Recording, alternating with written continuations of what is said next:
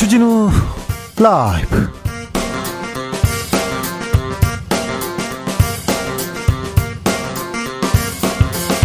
2023년 3월 17일 금요일입니다. 안녕하십니까. 주진우입니다.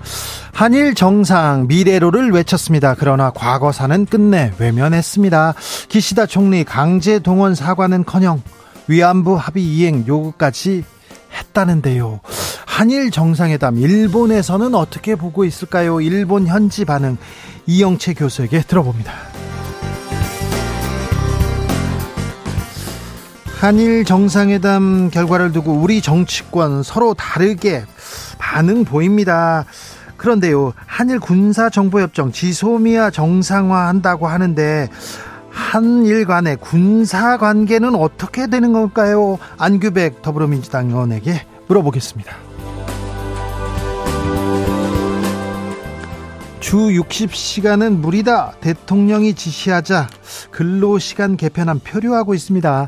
MZ 세대들의 의견 폭넓게 듣겠다는데 그럼 3, 40대는요? 5, 60대는요? 아, 다른 노동자들의 의견은 어떻게 잘 듣는다는 거겠죠? 여의도 정치연구소에서 들어보겠습니다. 나비처럼 날아 벌처럼 쏜다. 여기는 주진우 라이브입니다. 오늘도 자중차에 겸손하고 진정성 있게 여러분과 함께 하겠습니다. 오늘이 세계 수면의 날입니다. 건강한 수면. 잘 자야 이게 건강한데. 잘 자라고 이런 날 정해놨는데, 아우, 잠을 잘 못 자요. 그런 분들 정말 많습니다. 음, 봄이라 뭐, 잠이 많이 와요. 잠이 쏟아져요. 그런 분도 좀 들었는데요. 층곤증의 원인이 명확하게 밝혀지진 않았는데, 아무튼, 네, 봄에 잠자기 좋은데, 아, 잠 잘 자야 되는데, 음, 어떻게 하면 이렇게 잘 잘까요? 여러분께서 푹, 푹 잘 자는 비법 있으면 좀 알려주십시오. 아, 사랑하는 사람과 얘기를 많이 나누다가 자면 잠이 잘 옵니다. 그러는 얘기 말고요. 네. 그런 얘기 말고 아 나만의 비법 있으면 좀 알려주십시오. 나누자고요.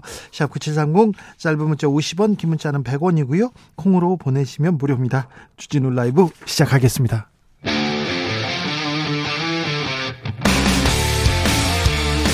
탐사보도 외길 인생 20년. 주 기자가 제일 싫어하는 것은?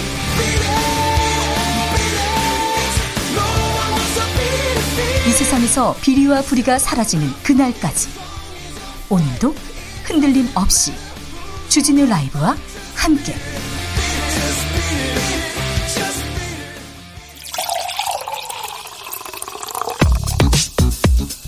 진짜 중요한 뉴스만 쭉 뽑아냈습니다 주스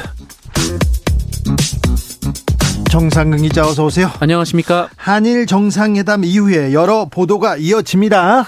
네, 어, 우선 그 윤석열 대통령과 기시다 후미오 일본 총리가 어제 정상회담을 통해서 이 셔틀 외교 복원에 합의하고 지소미아를 복원하기로 했으며 또 2018년 이후 중단됐던 안보 정책 협의에도 재개하기로 했습니다.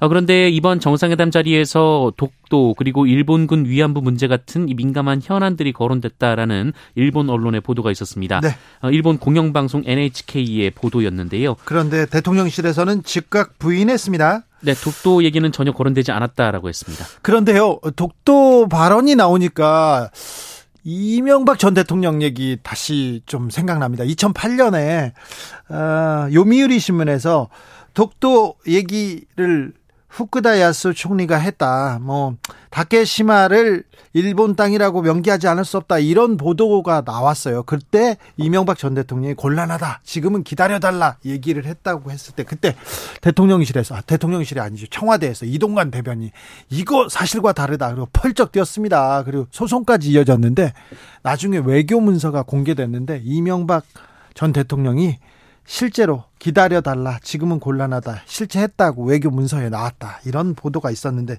이번에는 대통령실의 말을 믿고 싶습니다. 그런데 어떤 얘기가 나와 있는지 위안부 문제까지 어, 한 발짝 물러서라고 얘기 나왔다는데 우리 대통령실 우리 대통령 어떤 얘기를 했는지 어, 얘기가 뉴스가 들어오는 대로 계속 얘기하겠습니다. 음, 아무튼 기시다 후미오 총리는 아무런 과거에 대해서 과거에 대해서 어, 사죄는 없었어요. 반성도 없었어요. 네, 기시다 후미오 일본 총리는 어제 정상회담 기자회견에서 강제동원 문제에 대한 질문을 받고 역대 내각의 역사 인식을 계승한다라는 기존의 입장을 반복했는데요. 우리 측에서 요구 사항이 있었던 것 같아요. 네, 중앙일보에 따르면 우리 측이 기시다 총리 측에 이 김대중 오부치 선언에 명시된 이 통절한 반성과 마음으로부터의 사죄를 직접 말해달라 아, 이렇게 요구를 한 것으로 전해졌습니다만 아, 기시다 총리는 이날 회견에서 이 1998년 한일 공동선언 등 이라는 표현만을 썼다라고 보도했습니다. 끝내 과거 그 기, 기시다 아, 기시다 총리는 김대중 오부치라는 단어도 언급하지 않았습니다. 역대 내가 그 인식을 계승한다고 얘기했는데 아베 내각의 인식을 계승한다 이 말도 여기에 포함되지 않습니까? 아참 아, 잠시 후에 저희가 자세히 이야기 나눠보겠습니다. 경기 둔화가 이어지고 있다면서요? 네, 어, 정부가 지난달에 이어 두 달째 최근 한국 경제를 둔화 국면으로 판단했습니다. 기획재정부는 최근 우리 물가는 물가 상승세가 다소 둔화하는 가운데 내수 회복 속도가 완만해지고 수출 부진 및 제조업 기업 심리 위축 등 어, 경기 둔화 흐름이 지속되고 있다라고 분석했습니다. 경기는 어렵습니다. 민주당은 당원 80조 논의하지 않기로 했습니다. 네, 장경태 민주당 정치혁신위원장은 이 당원 80조 삭제 여부를 논의하지 않겠다라고 밝혔습니다.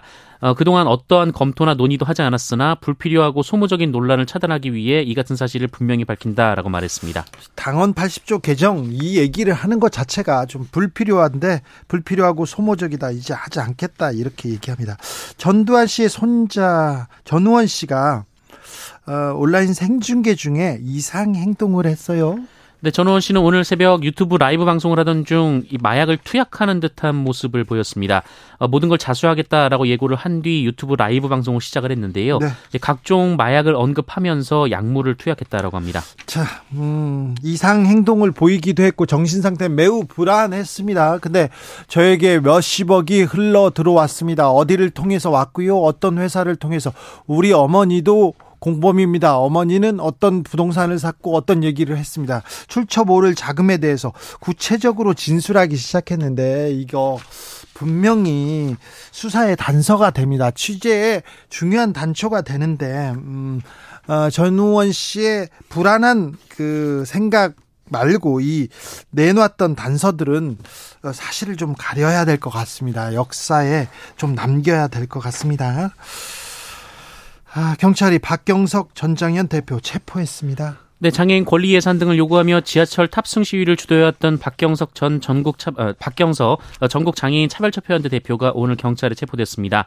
어, 박경석 대표가 오늘 경찰청 앞으로 왔는데요. 이 기자회견 후에 경찰이 압송을 했습니다. 기자회견을 갖고 그냥 걸어 들어갔군요. 네, 체포 전 박경석 대표는 기자회견을 통해서 회견이 끝나면 체포영장을 집행해달라고 말했습니다. 네, 얼마 전에 음, 광, 관리사무소에서 상관의 갑질을 호소하면서 극단적인 선택을 한한 경비 노동자가 있었어요. 그런데 추모 현수막을요. 어, 입주민들이 항의했다고요? 네, 어, 관리자의 갑질을 폭로하는 내용의 유서를 남기고 극단적 선택을 한 경비 노동자가 어, 일했던 아파트 현수 아파트에 이제 휴 어, 죄송합니다. 어, 추모 현수막이 걸렸는데요. 어, 이것이 어제 주민들의 항의로 제거된 사실이 알려졌습니다. 아, 고인은 서울 강남구의 한 아파트에서 근무를 해왔는데요. 네. 고인의 사망 이후 동료들이 관리소장과 입대위 회장의 갑질로 경비원이 유서를 남기고 사망했다는 내용의 현수막을 게시했습니다. 억울하잖아요. 그리고 미안하지 않습니까? 그래서 추모 현수막을 걸 수 있지 않습니까? 그런데요.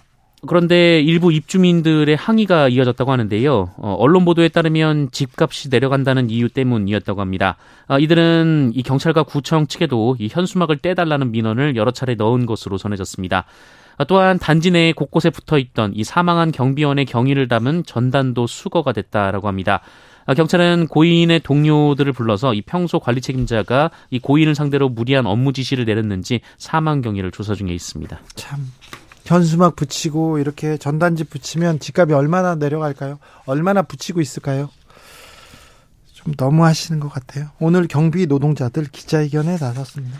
네, 민주노총 전국 민주 일반노조 서울본부와 아파트 노동자 서울 공동사업단은 어, 오늘 경비노동자가 숨진 강남구 대치동의 한 아파트 앞에서 기자회견을 열고 다시는 억울한 죽음이 없도록 고용노동부와 서울시가 철저히 사건을 조사해야 한다라고 요구했습니다. 네. 어, 이 자리에 참석한 한 현직 경비원은 어, 우리도 똑같은 사람인데 경비복만 입으면 인간 취급을 못 받는다라면서 어, 경비를 한다고 이렇게 비참하게 죽어야 하느냐라고 호소했습니다.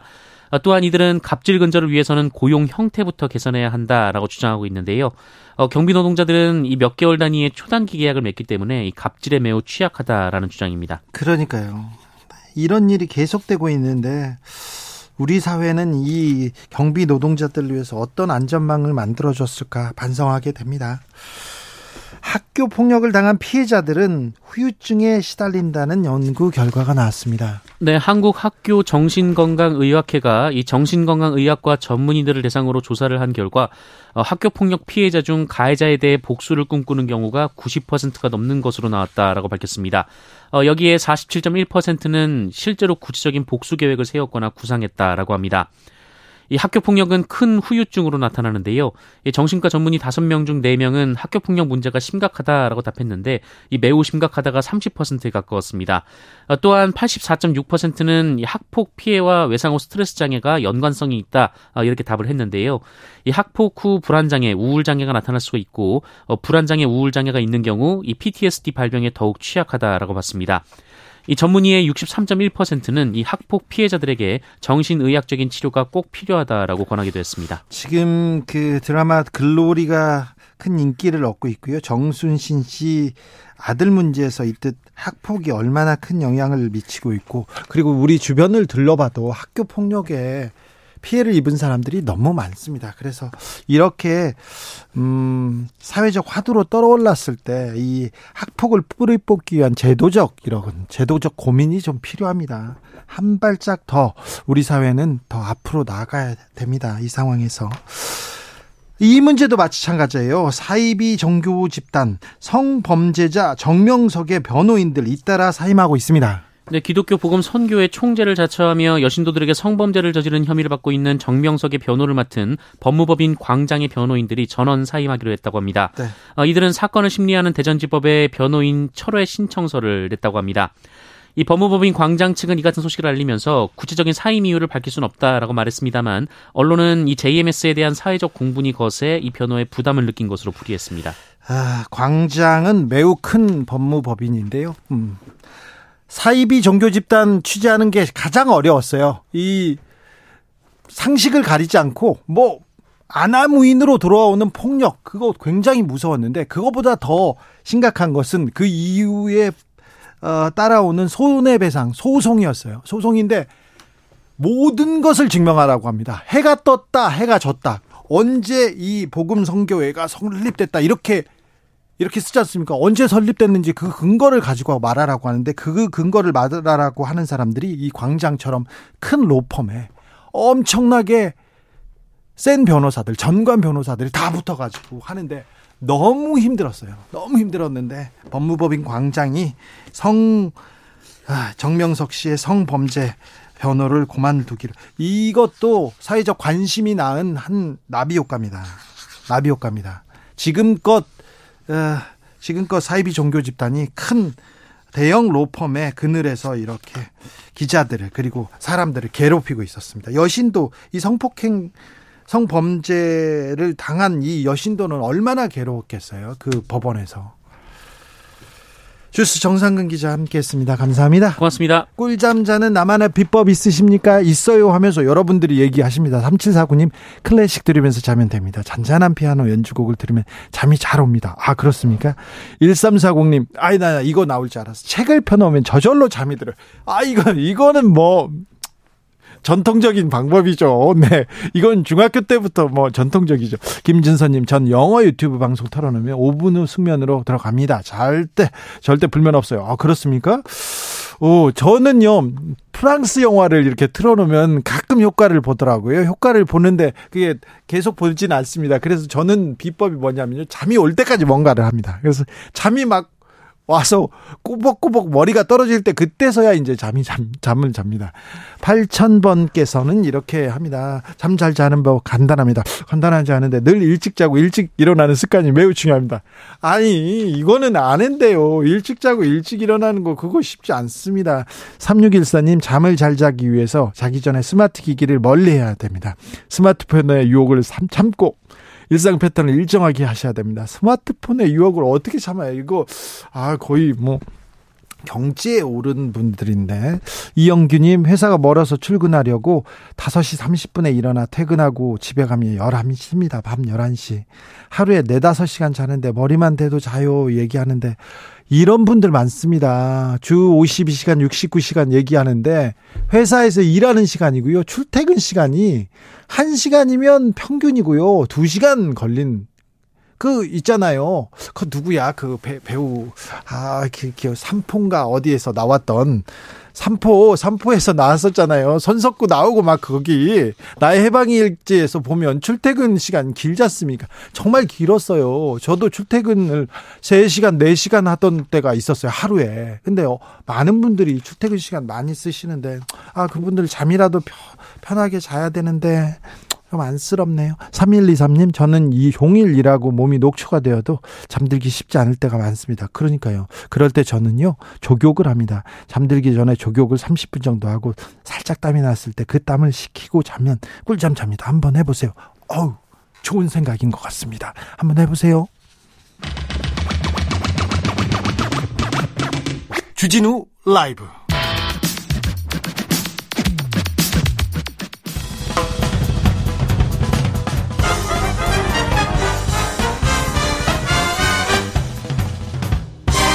훅 인터뷰 모두를 위한 모두를 향한 모두의 궁금증 훅 인터뷰 한일 정상회담에서 지소미아 정상화 수출 규제 해제 여러 이야기 나눴 나눠 나눴는데요. 그런데 일본의 사과 유감 표명은 없었습니다. 과거에 대한 얘기는 없었습니다. 일본 현지에서는 이번 한일 정상회담 어떻게 보고 있는지 이영채 일본 게이센 여학원대 교수와 이야기 나눠보겠습니다. 교수님 안녕하세요.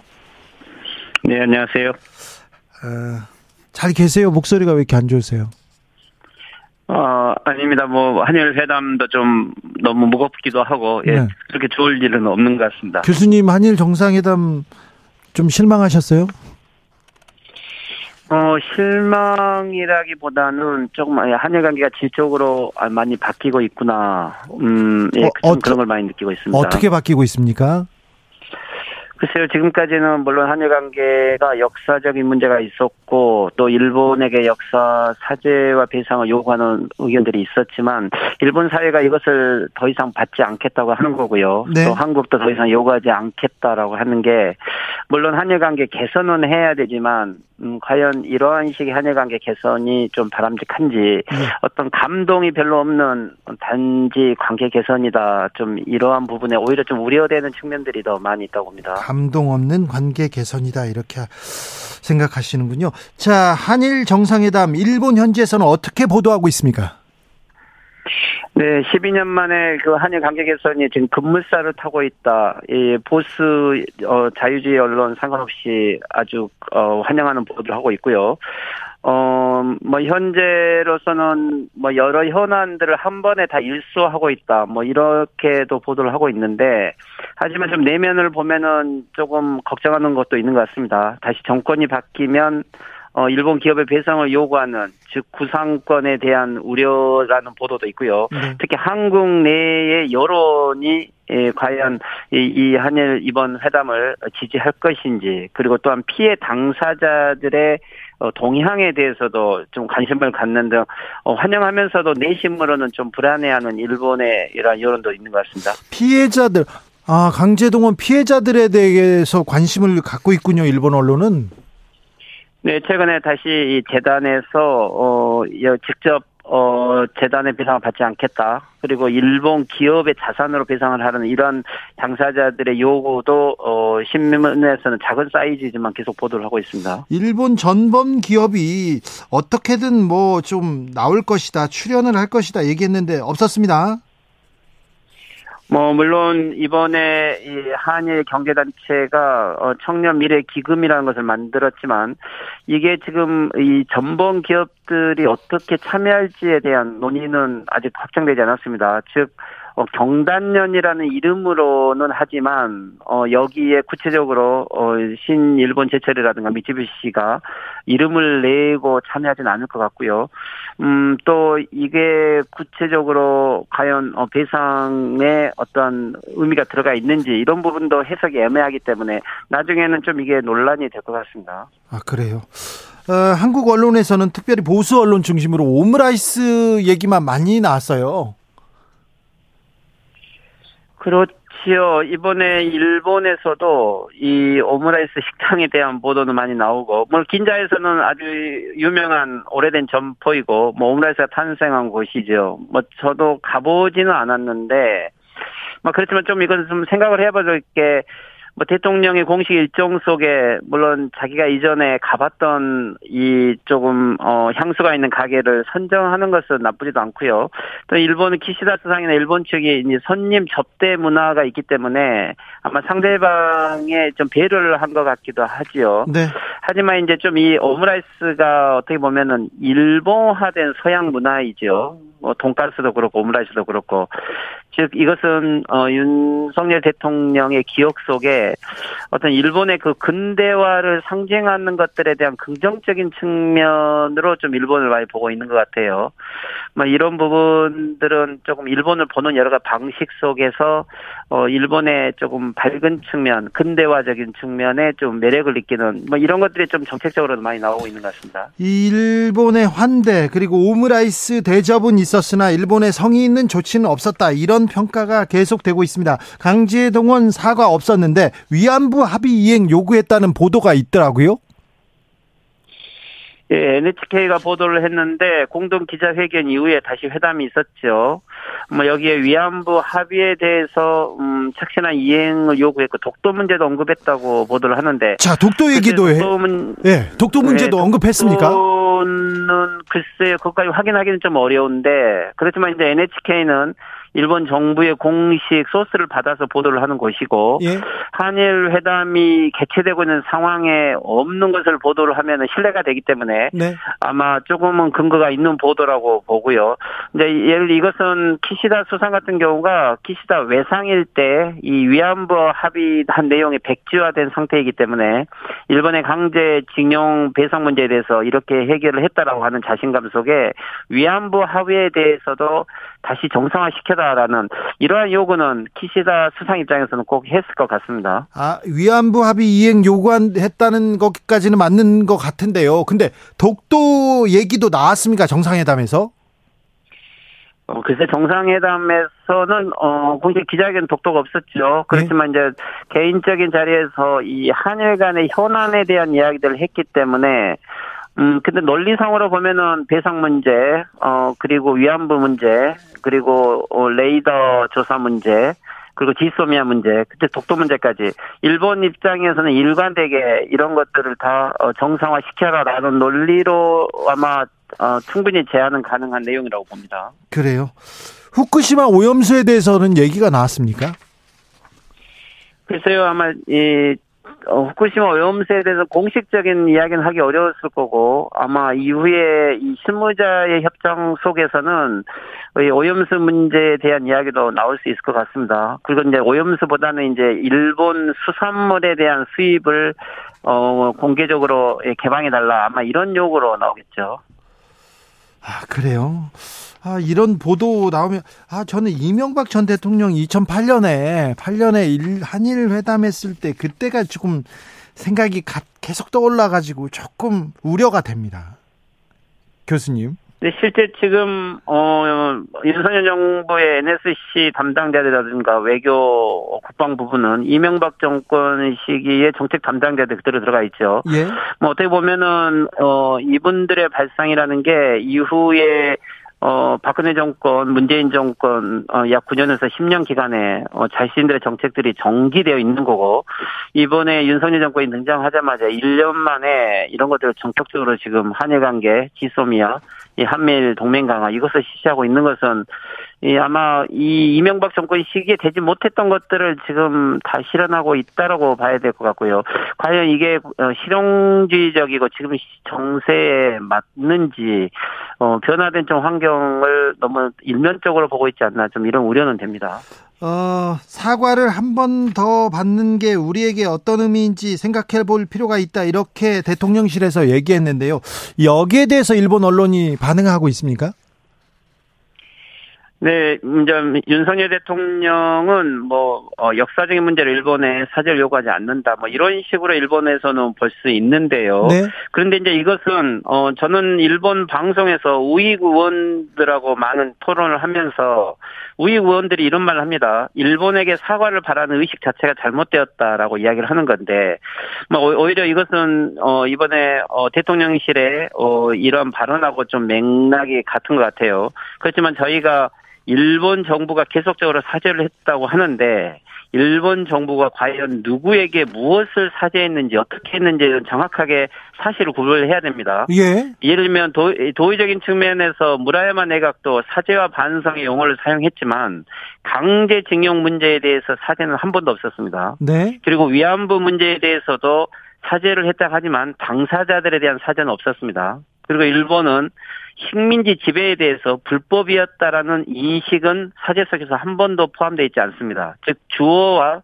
객체가 없는 추상적인 사죄만 해왔는 거죠. 예. 근데 이것을 우리나라 대통령실이 어, 그대로 똑같이 일본의 우익의 논리로 받아들였다는 것은 좀 심각합니다. 네. 어, 대통령이 기자회견 중에 우리 국익은 일본의 국익과 배치되지, 배치되지 않는다. 이런 발언에, 발언에 일본 언론이 주목합니까?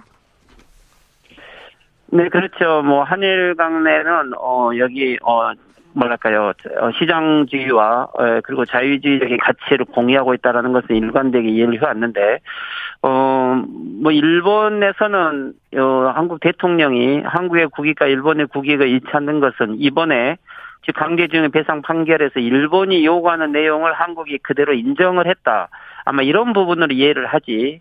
한국에서 지금 생각을 하면 안전보장에서의 이익을 어 일본이 똑같이 한국과 나눈다라든지 어, 그리고 미일 간에 이미 일체화된 협력 속에 한국이 동등한 입장으로 온다라든지 그런 식의 국익으로는 생각하고 있지 않습니다. 그래서, 어, 윤석열 대통령이 생각하는 이 한국의 국익을, 어, 일본이, 어, 인정을 할 거다라는 부분들은 일본은 냉철하게 일본의 국익을 우선하고 있다라고 이렇게 봐야 될 것 같습니다. 윤석열 대통령이 일본에서 인기가 좀 있습니까? 어, 뭐, 윤석열 대통령 자, 자체는 어, 어떻게 보면은 어, 일본 구구들이 아주 좋아하는 이런 타입입니다. 예, 사쿠라 요시코라든지 사토 마사에서 어, 일본 구구들이 윤석열은 일본 말로 뭐 홈모너다 진짜다. 즉 일본의 이익을 어, 누구보다 대변해주고 또 일본이 요구하는 것들을 진정으로 실현할 수 있는 정치가로 평가를 하고 있는 거죠. 어, 그렇지만 이제, 어, 여러 자유주의 언론이라든가, 어, 한일 연구자들은 이러한 한일 관계 이렇게 추진하고 있는 것은 불안하다 이런 좀 생각이 있고요. 네. 일본 일반 대중들 속에서는 윤석열 대통령의 일단 스타일은 뭐 일본에 대해서 호의적이니까, 어, 받아들이고는 있지요. 그렇지만 전체적으로 호감이 가는 이러한 타입은 아닐 거라고 이렇게 보입니다. 윤석열 대통령 방일 중에 가장 인상 깊었던 기사 있습니까? 그런 장면이 어, 있습니까? 방이 예, 저는 어 이번에 이 기자회견 중에서 어 실제로 윤석열 대통령이 어 구상권을 행사를 상정하고 있지 않다라는 발언과 그리고 이 2018년 대법원 판결이 어 역대 한국 정부의 한일 협약에 대한 해석과는 다른 판결이 나왔다고 하는 이 장면은 아주 인상적이었고 좀 충격적이기도 했습니다. 네. 어 실제 2018년 대법원 판결의 핵심은 어 저희들이 놓치는 경향이 있는데 이것은 일본의 식민 지배는 불법이고 강제라는 것을 한국의 헌법에 기초해서 처음으로 확정 지은 내용입니다. 네. 즉 65년 청구권 협정에서도 강제징용 부분은 그래서 해결되지 않았다는 것을 이 판결을 명확하게 했던 거죠. 그렇지만 일본은 식민지가 불법이 아니다고 계속 주장을 한 건데 뭐 결국은 이 대법원 판결을 폄하하고 부정하게 되는 것은 일본 우익이 주장하는 식민 지배는 합법이었다는 것을 이 한국의 대통령이 어, 헌법을 위반하고 대법원 판결을 부정하는 듯한 뉘앙스를 일본에서 공개적으로 천명을 했다는 것은 좀 심각한 장면이고요. 뭐 이것은 현재 한일 관계가 어, 아주 치밀하게 구체적으로 준비되어 오지 않고 뭐 대통령의 개인의 역사관에 의해서 어, 조금 사유화되고 있는 측면으로 되고 있는 부분들은 어, 이게 과연 장기적으로 한일 관계를 개선시킬까 좀 이런 부분은 좀 우려하고 있는 이런 장면이었습니다. 알겠습니다. 말씀 잘 들었습니다. 이영채 일본 네. 게이센 여학원대 교수였습니다. 교통정보센터 다녀오겠습니다. 정현정 씨.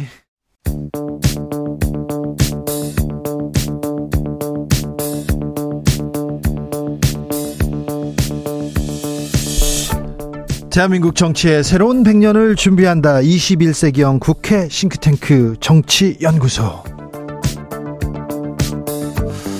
정치권에 보내는 고급진 정치 컨설팅 뜨겁게 분석해 보겠습니다. 윤희석 국민의힘 대변인. 네, 안녕하세요. 어서 오세요. 네. 네. 오랜만에 오셨다고 왜 이렇게 인사를 하시면 되죠. 네. 이재정 더불어민주당 의원 어서 오세요. 네, 안녕하세요. 네. 이재정입니다. 어, 한일 정상회담 있었습니다. 이것부터 여쭤봐야 될 것 같습니다. 먼저 윤희석 대변인한테 물어보겠습니다. 어떻게 보셨습니까? 음, 새로운 한일 관계를 열기 위한 네. 어, 용기 있는 결단의 결과라고 생각합니다. 물론 어, 우리 국민들께서 마음에 차지 않는 아쉬움은 좀 있어요. 아, 충분히 있다고 이해를 하는데 네.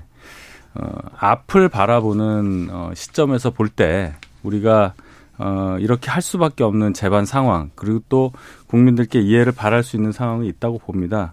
어, 한일 관계가 나빠져서 우리에게 좋을 게 있느냐는 측면 어, 이렇게 생각을 하고 만약에 이런 비난과 국내 여론 악화 등만을 생각했다면 어 5년 정권 그냥 이거 안 하면 됩니다. 그냥 5년 버티고 다음 정권 넘기면 되는 거예요. 그런데 어 이렇게 집권 초기에 이 문제를 해결을 하려고 했었던 어 윤석열 대통령의 결단에 대해서도 국민들께서 반드시 평가해 주시기를 기대합니다. 이주 이재정 외통이 간사입니까? 네, 간사입니다. 네.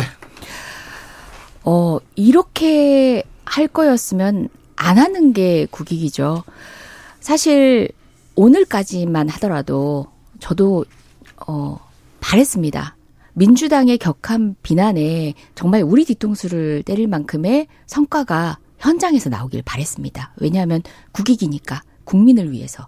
그렇지만 기대했던 것보다 더 아니었습니다. 심지어 그 일본발로 나오는 여러 가지 말들은 너무 오만하기 그지없고 한국이 전적으로 항복했다라는 느낌을 가지기에 족한 얘기들이 계속 흘러나왔죠. 강제법 발표했을 때도 3일 만에 어 일본 외무상이 강제 동원 없었다.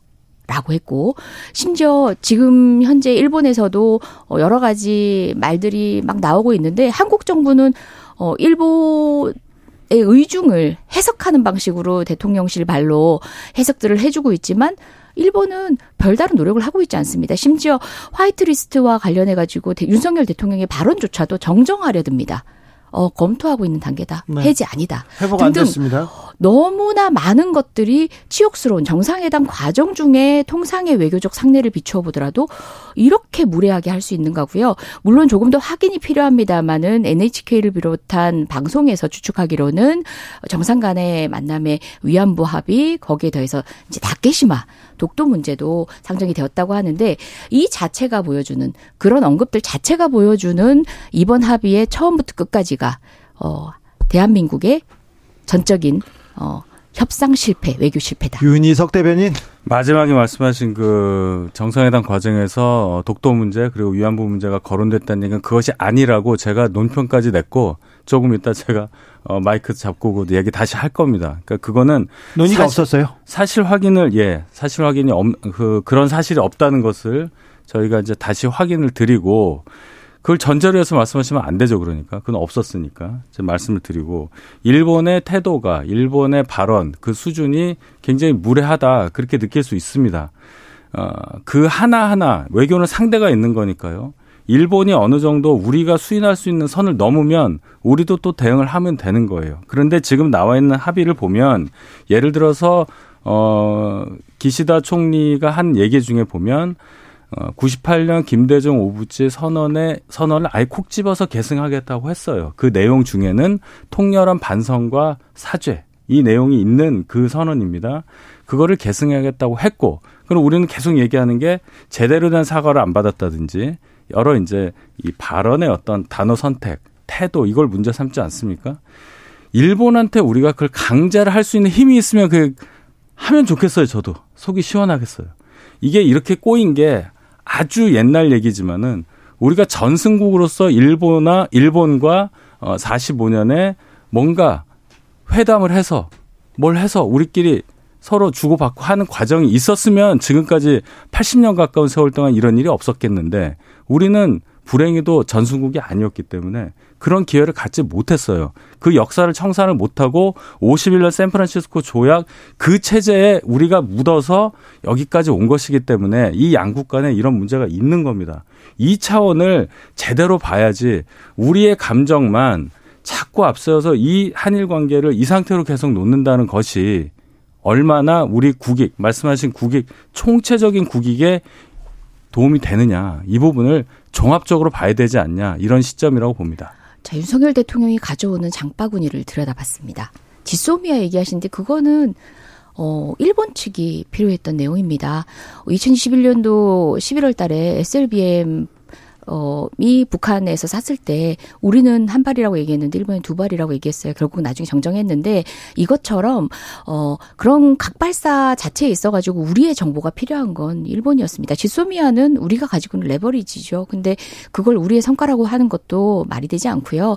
그 다음에 화이트리스트 관련해서도 지금 일본 측 태도 미미한데 그것 자체도 자존심 상하는 일이지만 어, 문재인 정부 당시에 소부장 국사나 그리고 다양한 경로를 통해서 이미 이미 나름대로 안정적인 공급망을 확보했습니다. 심지어 일본에서 이걸 수출해야 되는 기업들은 한국 내 공장을 짓기까지 됐습니다. 이처럼 관계가 그 상태 그대로 답보 상태였던 것들이 아니라 문재인 정부는 레버리지를 높이는 방식으로 물을 끓는 전까지 어, 끓여 올라오는데 하나하나의 성과들을 만들어내고 있었거든요. 어떻게 보면 어 사실은 조금만 더 우리가 자존심을 내세울 수 있는 대통령이 협상 테이블에서 외교를 하고 협상을 했더라면 정부가 외교를 하고 협상을 했다면 충분히 얻을 수 있는 것들이 있었습니다. 그런데 지난 대선 과정에서부터 사실상 백기투항이나 진배 없는 것들을 공언하셨기 때문에 윤석열 대통령이 당선과 동시에 레버리지가 없어진 것과 똑같았습니다. 대선 과정에서 무슨 얘기를 했는데 백기투항이라고 말씀하시는지 모르겠어요. 뭐 네, 그 관계 개선을 위해서 사실 지금과 크게 다르지 않는 말을 계속했습니다. 관계 개선의 내용에 대해서 실질적인 언급이나 내용 채워줘야 될 가치나 내용에 대해서 이야기하는 것들이 아니라 한일 정상이 문재인 정부 때문에 안 됐다. 이 말은 대한민국 사법부를 비난하는 얘기였고 결과적으로 한일 정상이 테이블에 앉는 것만으로도 성과 그거 하나만 성과다라고 장바구니에 넣어오는 오늘의 현실을 그때도 이미 예측 가능하게끔 그 정도 스탠스 이상도 이하도 문재인 없었습니다. 정부 비난하고 싶진 않은데요. 음. 문재인 정부 5년 동안에 한일 관계 개선을 위해서 어떤 가시적인 조치를 했는가를 생각해 보면 그렇게 하실 말씀은 없다고 봐요. 예를 들어 지소미아 같은 얘기도 자꾸 폄훼를 하시는데요.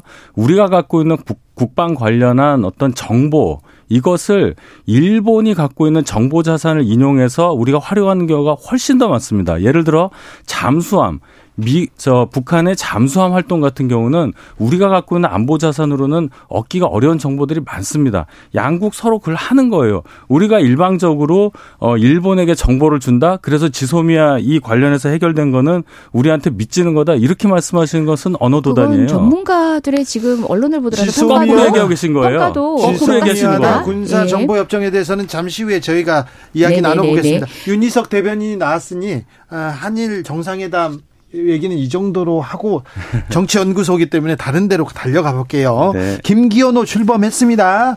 그런데요, 어, 공항 그 가벼운 질문부터 공항 네. 영접 나갔는데 90도 인사했다 이렇게 나오던데 그건 뭐 인사하는 방식이겠죠. 네. 아니 그건 그럴 수 있죠. 좀 더더 네. 할 수도 있죠. 그런데 김기현 음, 대표 체제에서 종북 간첩단 전쟁 선포한다 이런 얘기 나왔는데 이게 그렇게 크고 중요한 문제입니까? 아, 그거는 이제 이 김기현 대표 체제가 출범하고 나서 네. 어, 대통령실 그리고 정부에서도 그걸 강력하게 네. 얘기를 하기 때문에 여당 입장에서 어느 정도 뒷받침하는 그런 어, 발언이 있어야 되지 않겠습니까? 네. 그런 차원이고 그만큼 민노총 내부에서 있었던 그런 간첩 활동 등이 사회에 미친 영향이 크다는 것을 강조한 것이, 것이에요. 네, 이재정 대변인. 네, 손쉬운 선택 하고 싶죠. 얼마나 유혹이 많겠습니까?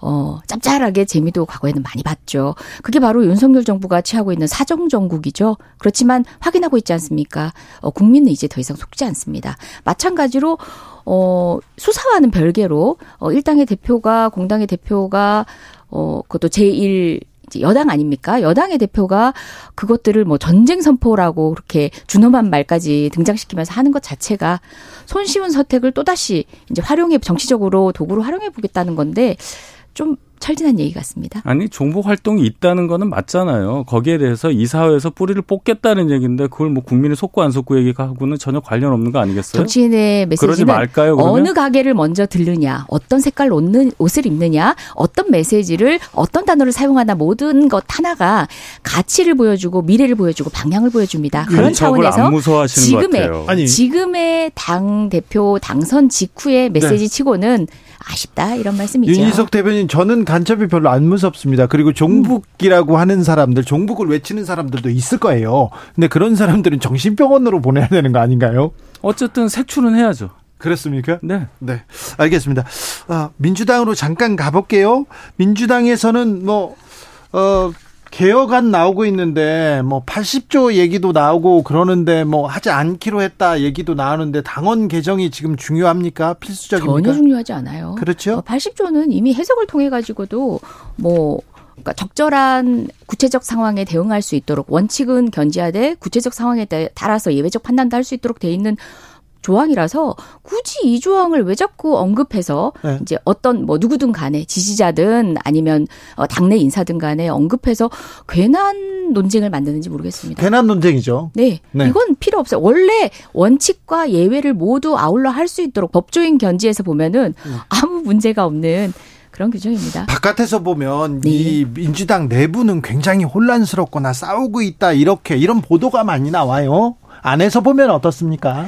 그 쉽게 잡고 싶은 프레임이긴 한데 사실 저희 180명의 바람잘 날 없어야 되는 이런 의석 이제 역사상 있어 보지 못한 의석을 가지고 있는데 어 내부 의총에서 보더라도 한두 분의 발언이 다른 이견으로 보일 수 있는 발언이 있더라도 그것 자체가 과거에 개파 싸움을 하는 방식으로 당이 불 분리된다는 느낌이 들 만큼 분열한다는 느낌이 들 만큼 그런 발언들이 아니거든요.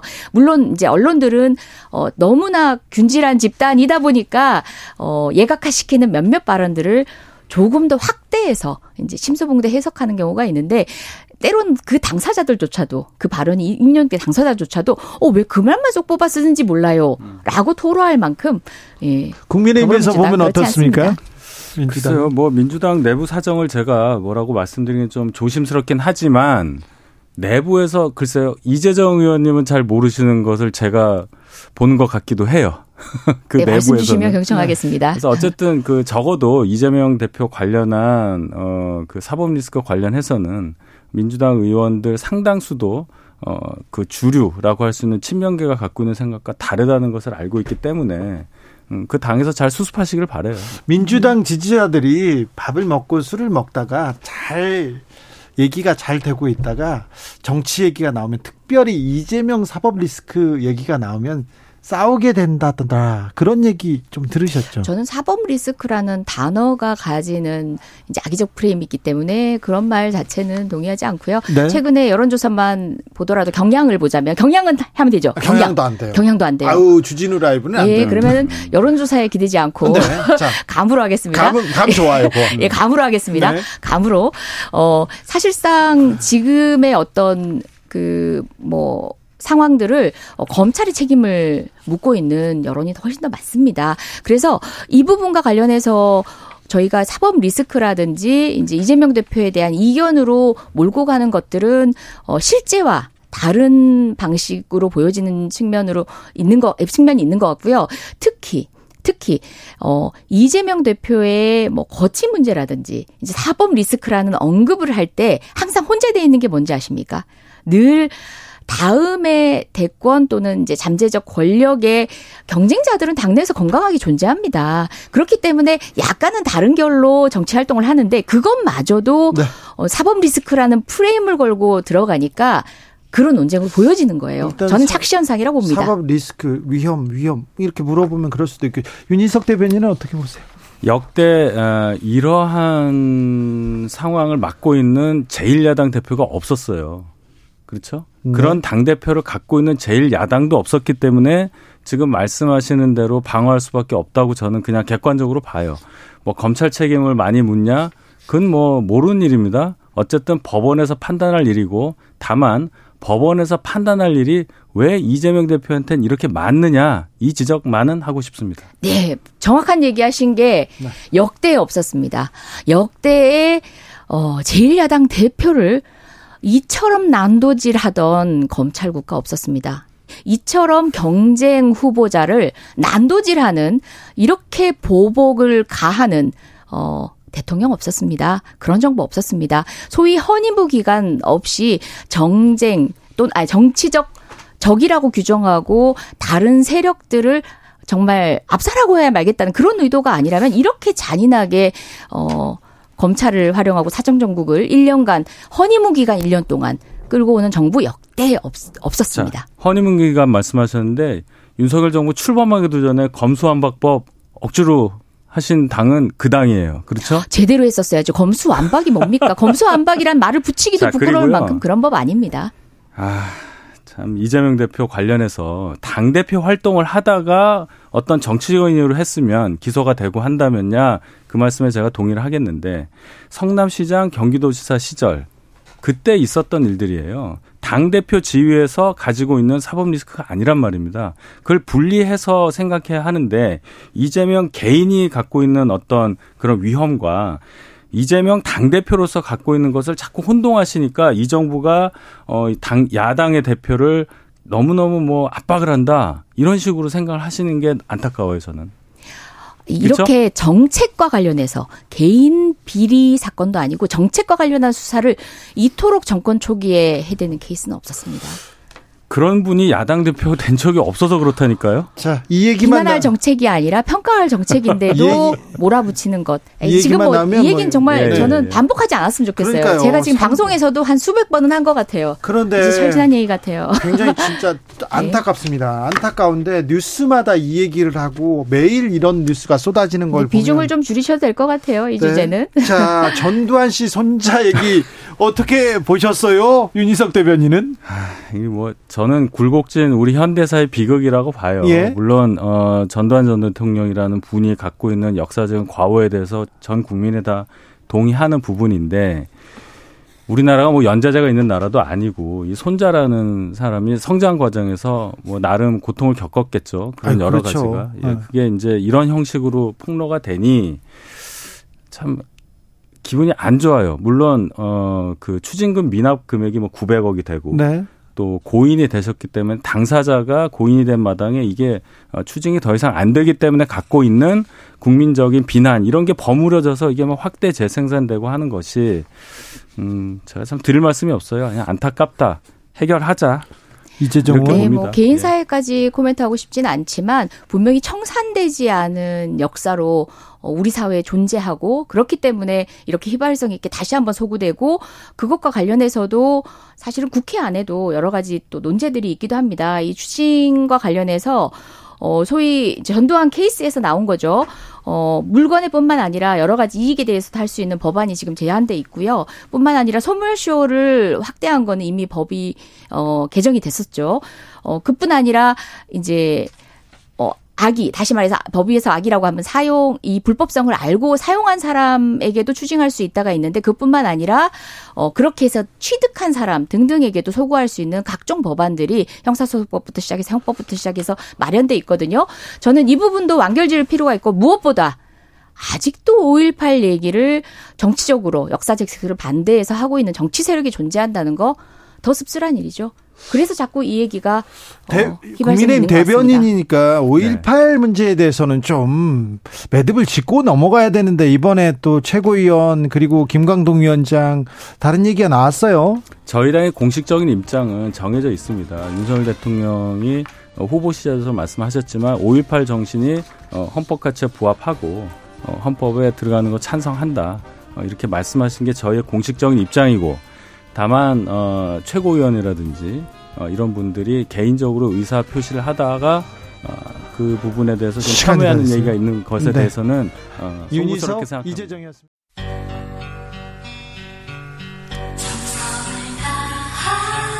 정성을 다하는 국민의 방송 KBS 주진우 라이브 그냥 그렇다고요.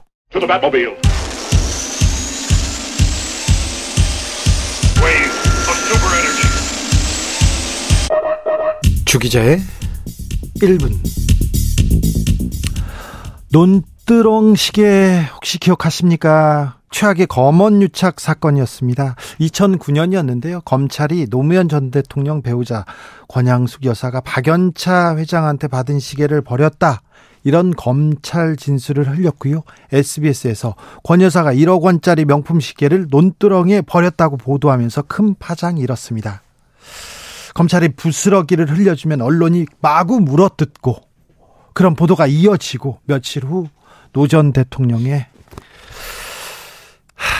비극적인 결말을 보게 됩니다. 전 국민은 말입니다. 문재인 정부 들어서 검찰 개혁 목소리가 커졌고 어 이게 피의 사실 공포, 논두렁 시계 사, 사건 실체 규명하자 그런 움직임도 있었습니다. 검찰도 수사에 나섰는데요. 당시 노무현 전 대통령의 수사 책임자 이인규 전 중수부장이 미국으로 도피성 외유를 떠났습니다. 미국에서 골프장에 계시면서 안 들어오더라고요. MBC 스트레이트에서 보도했었는데요. 그 런데요, 음, 그러면서 이 사건은 유야무야 됐습니다. 최근 이전 검사께서 나는 대한민국 검사였다. 누가 노무현을 죽였나? 조갑제닷컴에서 책을 내놓았습니다. 책에서 이전 부장은 논두렁 시계를 만든 것은 이명, 이명박 정부의 청와대와 국정원이라고 했습니다.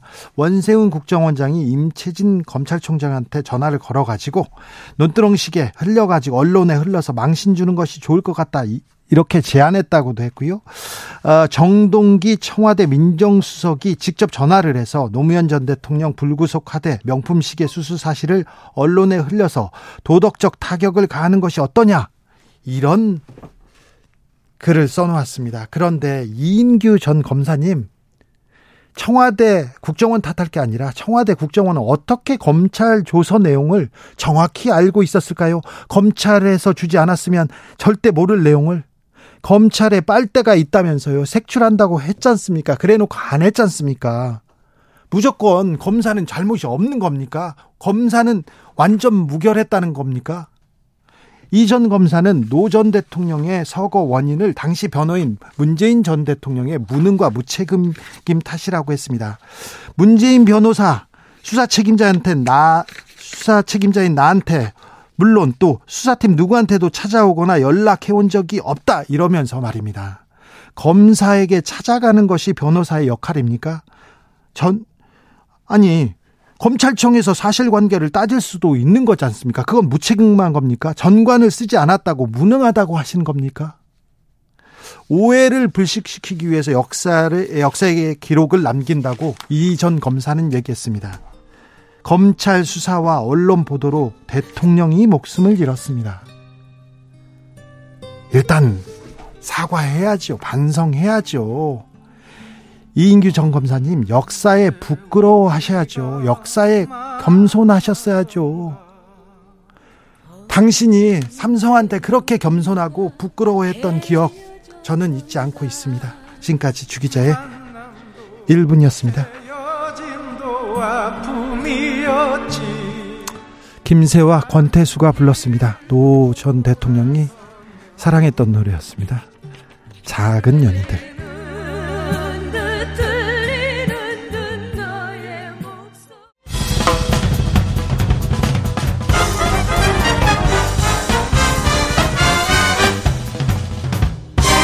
훅 인터뷰 훅 인터뷰 이어갑니다. 벚꽃이 개화하고 봄이 왔다. 기시다 일본 총리는 한일 정상회담 이렇게 표현했는데요. 우리들에도 봄이 와야 되는데 우리 마음에도 봄이 와야 되는데 아왜 이렇게 춥죠 저는 자 한일 정상회담 우리 정치권은 어떻게 보고 있는지 안규백 더불어민주당 의원과 이야기 나눠보겠습니다. 의원님 안녕하세요. 네 반갑습니다 안규백입니다. 네. 네. 어, 한일 정상회담 네. 어떻게 보셨습니까? 어 35년 만에 일본한테 면제부를 주던 그런 어, 능멸적인 회담이 아니었나 생각을 합니다. 네. 어, 한국에서는 우리가 일방적으로 어, 한국이 백기투항을 했고 네. 일본에서는 압도적으로 승리한 그런 회담이었다고 저는 평가를 합니다. 아시다시피 줄 거는 다 주면서 네. 받을 거는 없는 이런 어 회담이 있다고 저는 평가를 합니다. 아니 가시기 전에 대통령이 일본한테 보따리를 막 풀었잖아요. 뭐 해법 이걸 해법이라고 내놓는 것 자체가 국민들은 굴욕적이다고 하는데 강제 동원 피해자 해법도 내놓고 그랬는데 그래서 한일 정상회담 때 뭔가는 받아올 줄 알았는데 좀 아쉽습니다. 뭐 저는 그 이 이런 부분들이 예. 어 윤석열 정부가 당면한 국제 정치에서 상당히 좀 어려운 처지에 놓였기 때문에 이런 어 대일 외교의 저자세가 나온 것이 아닌가라는 그런 평가를 합니다. 왜냐하면은 알다시피 지금 미중 간의 갈등이 대만 문제에 집중돼 있고 예. 또 국제사회에서 편향된 외교 활동을 하다 보니까 어 중국과 러시아의 한반도를 둘러싼 여러 나라들이 굉장히 저희들을 지금 보이지 않는 그런 그 상황에서 옥죄고 있는 이런 상황이 아니겠습니까? 예. 그러다 보니까 이런 그 코너에 몰리는 외교 활동을 하다 보니까 네. 백기투항까지 간 것이 아닌가 이런 평가를 해봅니다. 아 코너에 몰렸다가 네. 아 백기투항까지 했다. 아, 우리 그 그러니까 국회에서. 그러니까, 그러니까 윤석열 대통령께서도 10%까지 지지율이 떨어져도 자기는 계속 밀고 가겠다. 예. 이런 편까지도 말씀을 하셨지 않았습니까? 네. 예. 저는 이 부분에 대해서도 상당히 좀 너무 오만한 태도가 아닌가라는 생각을 한번 해봅니다. 아, 그래요? 네. 아, 국민의 어, 국민의 지지를 받지 못하더라도 국민들한테 국민을 설득하지 않더라도 이게 옳다. 이렇게 따 나를 따르라 이게 오만하다 이렇게 그렇죠. 그러니까 역사도 민족도 국가도 어 어떻게 보면 그 내 던지고 어 얻은 것은 없는 외교 실패의 대표적인 예, 저는 사례라고 생각합니다. 알겠습니다. 네. 왜 이렇게 국익 그리고 국민 정서를 무시하시고 일본과 이런 회담을 하셨을까? 일본한테 다 내주기만 했을까? 이런 생각도 해보는데요. 그런데 아, 양국 회담의 성과를 이렇게 말하면서 어, 우리 보수 신문도 그렇고요. 일본에서 지소미아 정상화를 첫 번째 손가락에 꼽았습니다. 그리고 꼽았습니다. 그리고 한일 군사 정보 보호 협정 이 얘기도 하는데 어, 지금 의회 우리나라 국회 최고의 군사통이어서 물어봅니다. 이거 어떻게 된 겁니까? 군사 문제는 어떻게 되는 겁니까? 그, 주 기자님, 이 지소미아 한일 군사 보호 협정에 대해서 저도 네. 어 19년도에 일본을 방문한 적이 있습니다. 네. 아, 가서 국방장관도 국방상도 만나고 했는데 이 한일 군사 보호 협정 지소미아는 어 이거와 상관없이 예. 이미 정상적으로 진행이 되고 있는 겁니다. 정상회담과 상관없이요? 그렇, 그렇습니다. 이것은 실시간에 일본과 같이 협약이 맺어져서 그걸 진사, 저, 진행이 되고 있고 다만 T사라 해가지고 예. T사는 에, 한미일 군사부 협약인데 예. 요 약수 이 약정은 이 약정은 어 북한의 미사일과 핵이 발사됐을 때 직접 거래하지 않고 미국을 통해서 미국이 일본에다 정보를 주는 겁니다. 네. 그건 정상화가 된 것은 아니지만은 한일 군사보호 협정 지소미아는 이미 이거와 상관없이 이 정상화가 돼 있습니다. 실시간으로 돼 있습니다. 그것은. 이건 돼 있어요? 네. 그냥 근데 정상회담의 성과라고 지금 나왔는데. 아, 성과가 아닙니다. 이미 이것은 어 현재 이, 이거하고 어 상관없이 네. 이 대통령의 그 방일 외교 상관없이 네. 이미 정상적으로 추진되고 있는 상황입니다. 아, 군사 정보를 다 일본한테 주는데 우리가 일본을 유사시에 믿을 수 있을까 국민들은 굉장히 불신하고 있는데요. 걱정하고 있어요. 어 그러니까 이 지구의 공률에 의해서 어이 지구가 돌기 때문에 실시간으로 우리가 어 일본한테 이 주는 게 미사일과 핵에 대해서 정보를 주는 게 훨씬 더 많습니다. 우리가 주는 게 많죠. 많습니다. 그래서 일본은 우리한테 줄 게 별로 없는 겁니다. 그래서 일본이 사실 우리한테 매달리는 겁니다, 이게. 지소미아에 대해서는 일본이 매달렸죠. 매달리는 겁니다, 이게. 왜냐하면은 어, 우리는 직선 거리로서 북한과의 마주보고 있고 가까운 데서 그렇습니다. 일본은 이렇게 돌기 때문에 네. 미사일로 쏘면 돌기 때문에 다만 스커드 미사일 낮은 단계 미사일은 일본이 정확하게 예측을 하는데 네. 그 밖의 정보와 이 지소미아라는 것이 그 핵과 미사일의 정보는 우리가 훨씬 더 많이 가지고 있는 거죠. 그러니까 네. 우리의 절대적 도움이 필요한 겁니다. 네.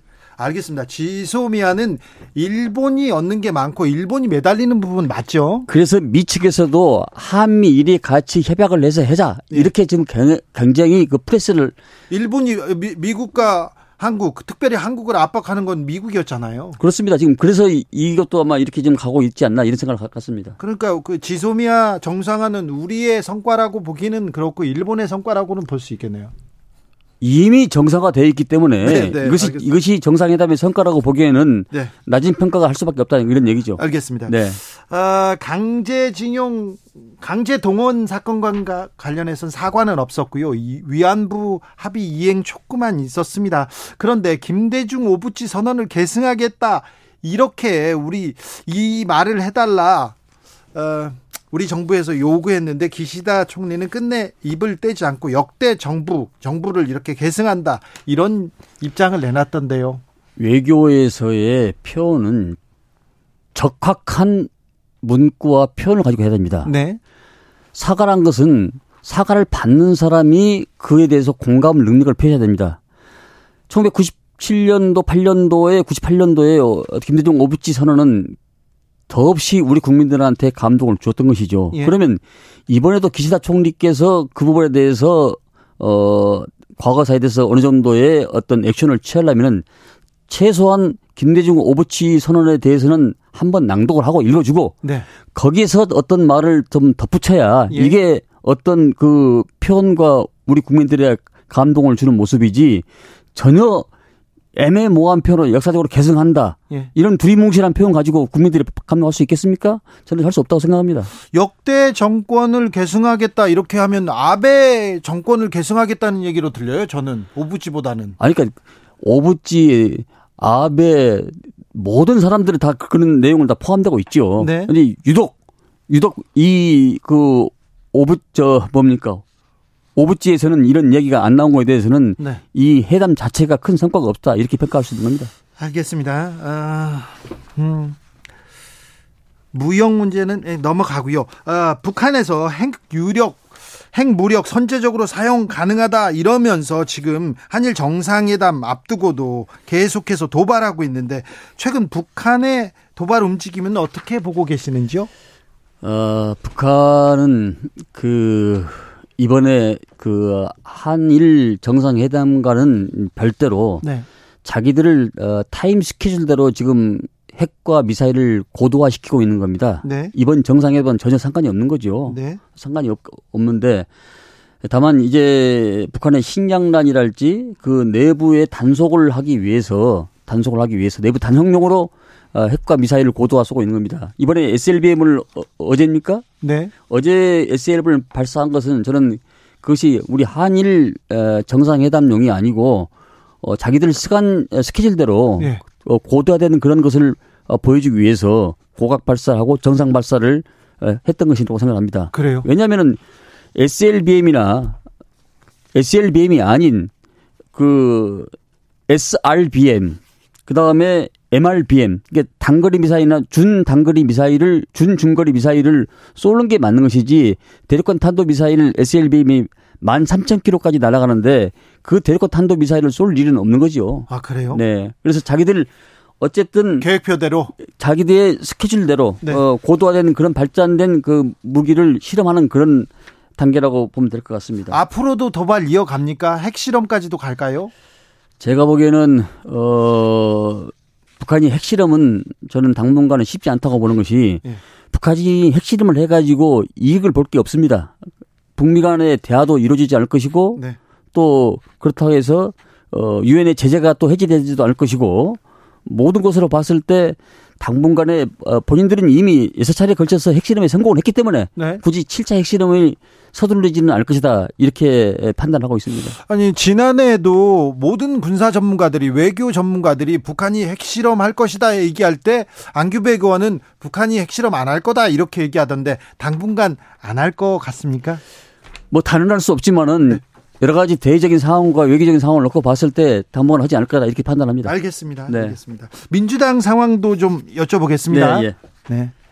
원내대표 이렇게 어 뭐 이름으로 첫 번째 손가락에 이렇게 이름이 나오던데 어떻게 네. 어떻게 생각하십니까? 네. 그 지금 어 나오시는 분들이 굉장히 훌륭한 분들이라고 생각합니다. 네. 아, 다 그분들이 일당백에 다 능력을 가지고 계신 분들인데요. 네. 어, 다만 지금 어, 총선을 앞두고 있는 이런 마당에서는 그 확장성, 네. 그 외연성, 다변성 이런 포용과 소통 능력이 가장 중요하지 않을까. 네. 그리고 어, 당이 힘들고 어려울 때 어떤 당의 기율을 잡으면서 그 체인센 밸런스가 어, 이루어져가는 그런 아, 능력을 갖추는 것이 가장 저는 중요한 자질이라고 생각을 합니다. 네. 아, 저 역시 그런 점에서 많이 고민을 하고 있습니다. 아, 고민하고 계세요? 많이 응원해 주십시오. 네, 네. 네. 아무튼 결정하시면 말씀해 주세요. 예. 근데 민주당 상황이 답답합니다. 아, 윤석열 대통령 지지도 지지도 지지부진하고요. 국민의힘 잘 못한다. 정부 여당 뭐 하고 있냐. 이 국민의 질타가 큽니다. 그런데 민주당한테도 시선이 곱지 않습니다. 특별히 매일 이렇게 이재명 대표 어, 사법 관련된 재판 관련된 검찰 관련 된 뉴스 너무 나온다. 이거 부담이다. 이렇게 얘기 나오는데 어떤 얘기 해주고 싶습니까? 어, 저희들은 어, 우리 당은 그것을 이제 검찰 독재에 대한 야당 탄압이라고 어, 규정을 하고 있습니다. 어, 아직까지 이재명 대표에 대해서 어떤 결정적 어, 스모컨 건이 나온 건 없지 않습니까? 네. 저는 어, 어려울 때 친구가 진정한 친구란 말도 있듯이 이럴 때일수록 어, 당의 중지를 모아서 단일 대우를 형성하면서 어떤 계기가 됐을 때 그 역할을 마무리 짓고 그 다음으로 넘어가는 것이 저는 맞다 이렇게 생각합니다. 네. 네. 이재명 대표가 비공개 의총에서 승리를 위해서 총선 승리를 위해서 그 어떤 일도 할 수 있다 이렇게 말을 했는데 그러니까 반명 비명에서 그러면 물러나라 이런 얘기 나옵니까? 어 저는 당이 그런 얘기 자체 나오는 것이 상당히 건강한 당이다. 예. 다양성이 존재하는 당이다. 네. 일테면은 제주도 돌담은 네모, 세모, 죄악돌, 짱구들 각기 다른 돌이 있기 때문에 태풍간 바람에도 넘어지지 않, 않지 않습니까? 안 예. 그러니까 희길성으로 가는 일테면 친윤이나 뭐 이렇게 희길성으로 가는 그런 집단과 조직은 그냥 일거에 바람 불면 넘어집니다. 저는 그 당의 다양성이 존재하기 때문에 존재하기 때문에 우리 당은 어 이제 어떤 이 계기가 지나가면은 바로 결석해서 단일 대우를 형성하면서 대여 투쟁을 하지 않을까 생각을 합니다. 국민의힘은 이준석 천하람이 윤석열 정권에 대해서 반, 뭐 비판도 하고 다른 목소리도 내는데 민주당에서는 반대 목소리 못 낸다. 왜? 어, 강성 지지자들 때문이다. 개딸 때문이다. 그런 얘기도 있잖아요. 근데 주 기자님 그 그런 부분에 대해서 네. 뭐 부인하지는 않습니다만은 어, 정치적 팬덤에 대해서는 이런, 어, 그 일종의 팬클럽이라고 봐야 되지 않겠습니까? 예. 근데 지지자들 그것을 예. 양, 저는 양 극단은 반드시 배제되다 생각을 하고 예. 그것이 어떤 계기로 됐을 때 그것은 우리 당에 도움되는 행동을 해 주셔야지 예. 그런 과격한 행동은 그 누구한테 어느 사람한테도 도움이 되지 않는다. 네. 그래서 좀 그런 분들한테 저는 절제를 좀 해달라는 말씀을 드리고 싶고 네. 당이 힘들고 어려울 때는 총의와 지혜를 모아서 가야 된다 이렇게 생각합니다. 그렇습니까? 네. 지금 지혜를 모으고 있습니까 민주당에서는? 어 지금 어, 각 그룹별로 일종의 브레임스통을 지금 하고 있는 단계지 않겠습니까? 그래요? 그러면 뭐그 질수 있는 퇴진 이런 말도 좀 나오고 그러던데 네. 어느 시점 가면은 어느 시점 가면은 어 좋은 어떤 결과가 도출되지 않을까. 원래 정치란 게 심산 유곡에서 피는 한들기 백합꽃이 아니고 네. 진흙탕에서 피는 연꽃과 같잖아요. 네. 연꽃은 정치, 경제, 사회 모든 것이 오므레 같은 비율, 비율 하기 때문에 우리 당의 마지막 것은 자비로운 연꽃처럼 필 거로 확실합니다. 언제 그것이 그렇습니까? 그것이 우리 당이 지금까지 가지고 왔고 키워왔던 역량이고 우리 당의 하나의 어떤 전통이라고 생각했습니다. 어느 시점에서 어떤 계기로 그렇게 될까요? 그 터닝 포인트는 어 제가 여기서 뭐 예단할 수 없지만은 아마 어 이제 어떤 시 이 사법 리스크가 이런 것들이 다 마무리되면은 네. 마무리되면 그런 것들이 좀 도출되지 않을까 봅니다. 검찰 독재라고 아까 말씀하셨는데 네. 어, 아마 이그 이재명 대통령과 사법 이재명 아 이재명 대통령이라고 죄송합니다. 이재명 대표와 예. 사법 그리고 검찰 이 단어가 떨어지려면 아마 수년 걸릴 것 같습니다. 재판도 많이 걸려 오래 걸릴 것 같은데요. 어 그러니까 어 이재명 어, 당 대표께서도 어, 정치적인 경륜과 경험이 있는 분이고 예. 어, 대선을 거의 0.7% 차이로 석패하지 않았습니까? 네. 그렇기 때문에 그분도 어, 이 많은 경험에서 나오는 내공이 있지 않겠습니까? 네. 그러면 어, 본인도 어, 당신도 이제 미래를 봐야 되기 때문에 그런 여러 가지 총기를 모아서 어느 시점이 되면은 어, 대국민 메시지나 당원들한테 그런 어, 소중한 말씀하지 않을까 이렇게 기대해 봅니다. 아 그래요? 네. 아, 어느 시점이 되면 대국민 메시지가 나올 것이다. 예. 자 일부 강성대원이 강성당원들이라고 해야 되는 겁니다. 지지자들이 단체 행동합니다. 이재명 대표는 자제하라고 하고 지금 안규백 의원도 자제를 당부했는데 수박 칠적하고 막어뭐 스피커 달린 차 데리고 가가지고 뭐 그 시위를 벌이기도 합니다. 당내에서도 이 문제 좀 심각하게 보고 있습니까? 네, 우리 당 법률위원회에서도 어, 이번에 형사 고발하고 어, 또 개시 중단을 요청을 한 바 있습니다. 네. 또당 대표께서도 본인이 직접 어, 이런 부분에 대해서 형사 고발까지요? 네, 예, 그렇게 예, 모든 수단을 강구하겠다 했고요. 예. 어, 지금은 우리 민주당이 용광로처럼 용광로처럼 그런 정당이 돼야 되지 예. 서로 다른 생각을 가졌다고 해서 대책하거나 네. 이러면 안 된다고 생각합니다. 사실 지금 전국 상황을 보면은 전국 상황을 보면은 예전에 80년도에 신민당 시절에도 네. 민주전선이라는 당보 신문이 있었습니다. 예. 아, 언론을 탄압할 때 우리 당원과 국민 민주 진영 인사들이 민주전선을 보고 세상 돌아가는 걸 판단했거든요. 네. 그 민주전선이라는 게 바로 민주주의를 지킨다는 얘기입니다. 예. 다시 이런 시대로 우리가 과거 시대로 돌아가서 지혜와 힘과 용기를 모아야 되지 않을까. 네. 따라서 어느 한 분이든지 바로 우리가 힘을 모으는 이런 역할을 해야지 이것이 바로 어려울 때 우리 민주당의 힘이었고 저력이었다고 생각합니다. 알겠습니다. 안규백 네. 의원께서 민주당에 네. 들어오신 지가 어, 몇 년이나 됐습니까? 어, 35년 됐습니다. 35년이요? 몇 네. 년도에 어떤 직함으로 들어? 네, 지금 88년도에 어 평민당 공채 1기로 당에 들어와서 네. 계속 이렇게 하나씩 하나씩 과정을 밟으면서 네. 어 제가 사무총장까지 당원하고 국장하고 예. 사무총장하고 이렇게 예. 또 의원 되고 그랬었죠. 네. 예. 자, 그런데 35년 민주당 그 역사에서 예. 지금이 어렵습니까? 저는 지금이 가장 행복한 시절이라고 생각합니다. 아, 그래요? 네. 이보다 더 척박하고 어려운 시대가 있었습니다. 있었죠. 네. 마을로 표현할 수 없는 그런 곡절이 많이 있는데 네. 제가 쭉 시간을 놓고 보면은 굽이굽이 힘들고 어려울 때마다 다 역사는 전진하고 발전하고 우리 당도 발전해 나갔습니다. 그렇습니까? 네.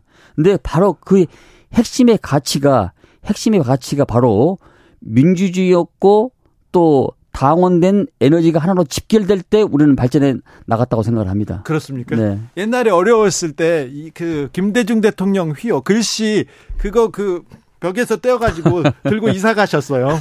제가 취재 기자 때 봤어요. 아, 그런데 예. 의원님 그런데 민주당은 혁신하고 개혁해야 되는데 아니 당원 80조 삭제 이게 혁신이고 개혁입니까? 그건 저는 어 시기도 아니고 때도 아니라고 생각합니다. 네. 아, 그것은 어 여러 가지 의제 중에서 하나의 제안에 그 나왔던 것에 불과하고요. 네. 지금은 그걸 논할 시점이 아니고 당이 총회 하나를 모아서 어차피 총선은 1년 1개월 남았습니다. 네. 지금 그것을 가지고서 때가 아니고 당이 힘들고 어려울 때 의원들이 하나를 모아서 지혜를 모아서 전진해 나갈 때지. 예. 이걸 당원 80조가 어떠니 70조가 어떠니 이런 말을 할 때가 아닌 것이죠. 예. 그러니까 제가 작년에 전당대회 준비위원장 하면서 이런 걸 예상을 해서 1심의 판결을 보고 그 유죄 판결을 보고 이걸 우리가 이 판단을 해야 된다. 이렇게 했던 것이 참으로 아쉬운 순간이었습니다. 네. 네. 아, 민주당은 정치 개혁으로 선거 개혁으로 가야 되는데 민주당의 개혁안은 뭡니까? 선거구 개편은 할 겁니까? 저는 어 의원들의 다양성이 있기 때문에 어 선거구 개편은 어 전원 회의에서 하기로 했습니다마는 저는 먼저 이 그 권력 구조를 먼저 개편을 한 다음에 네?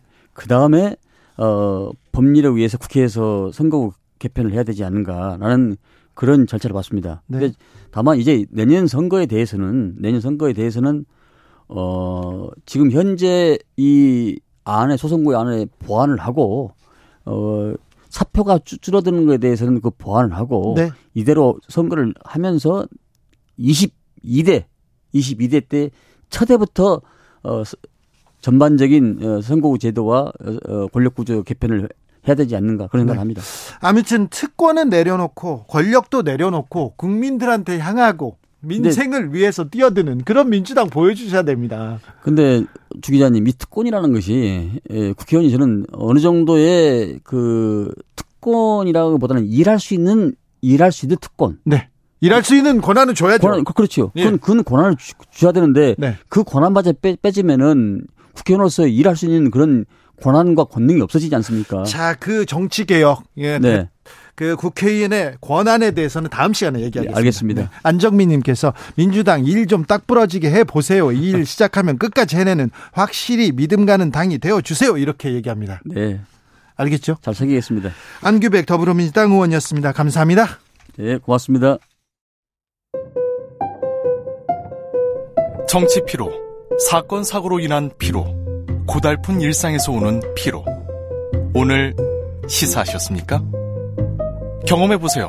들은 날과 안 들은 날의 차이. 여러분의 피로를 날려줄 저녁 한 끼 시사. 추진우 라이브.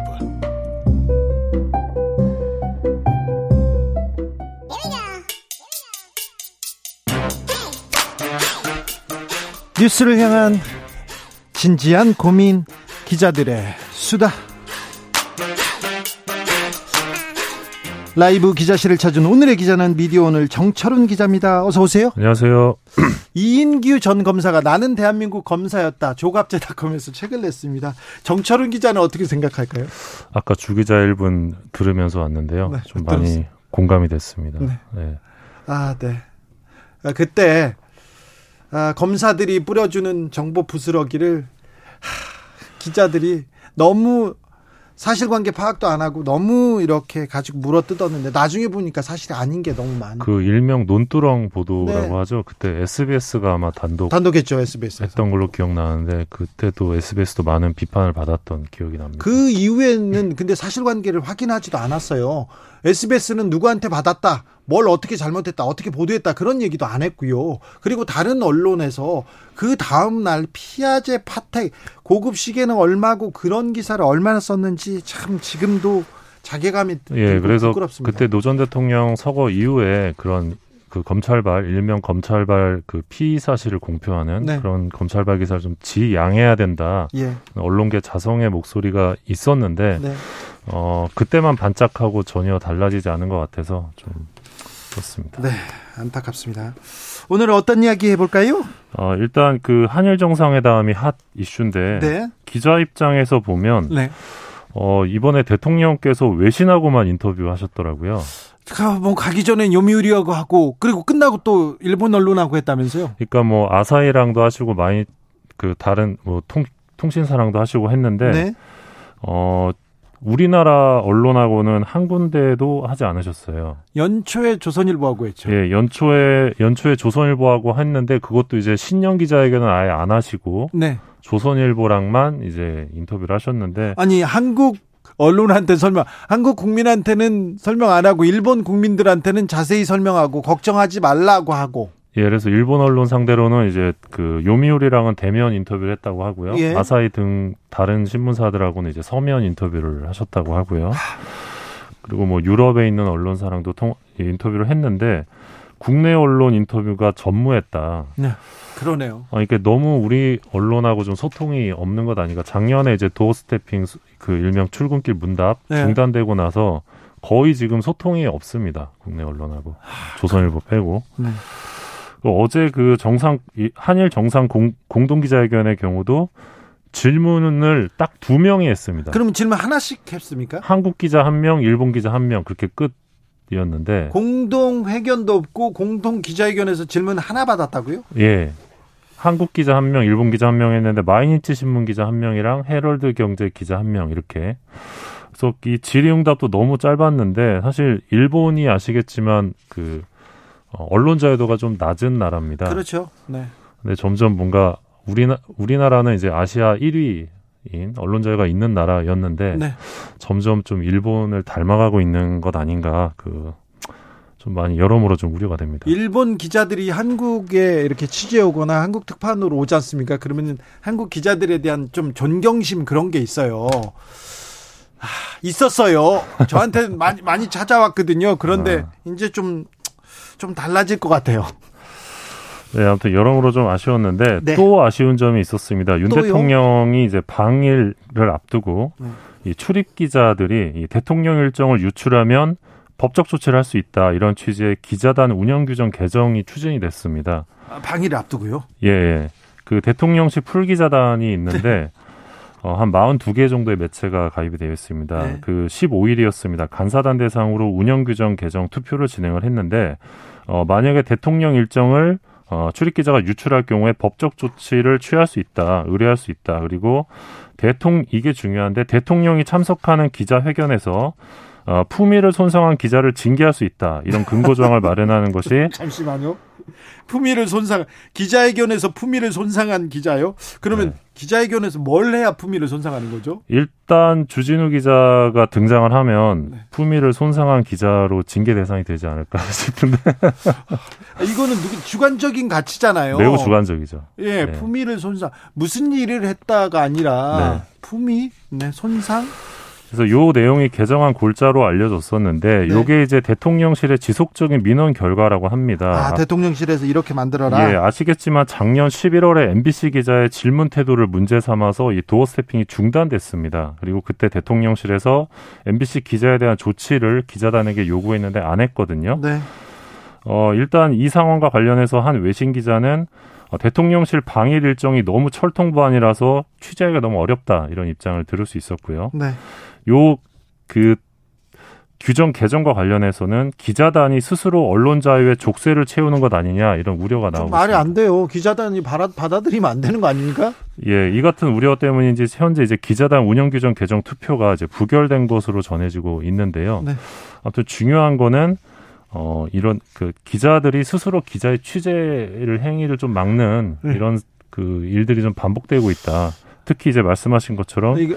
이 품위를 손상한 기자를 징계할 수 있다. 이거는 조금 좀 논란이 있지 않을까. 이거는 네. 윤석열 대통령의 철학과도 정반대됩니다. 자유를 그렇게 존중하시는데 자유를 그렇게 부르짖는데 어, 기자단 기자의 표현의 자유를 이렇게 이거는 아닌 것 같아요. 네. 그리고 이제 뭐 사안에 따라서 뭐 유출이 될 수도 있고 기사를 쓸 수도 있는 건데. 아 그게 그게 그리고 기자는 기자들은 유출하는 사람들이에요. 예. 기자들은 보도하는 사람이에요. 네. 어떤 사실이 있다, 어떤 일이 있다 이걸 알리는 사람들인데. 네, 그래서 기자들이 뭐 제가 비밀을 지켜드리겠습니다 이런 말은 안 믿으시는 게 좋습니다. 네네 만나서요. 당신을 위한 거다. 절대 기사 안 쓴다. 이거는요. 네, 네. 그냥 하는 말이에요. 보통 절대. 그렇게 하고 쓸 수도 있는데 그렇죠. 결국 이제 그 공익성을 판단하는 건데 네. 그 정보의 공익성을 판단해서 엠바고를 깰 수도 있는 거고요. 그렇죠. 이런 경우에는 바로 법적 조치를 의뢰할 수 있다. 이런 내용을 지금 대통령실 기자들이 음, 네. 논의를 한다는 자체가 좀 안타까운 상황이다. 논의를 하는 것 자체가 조금 네 유감스럽습니다. 네. 다음 만나볼 이야기는요?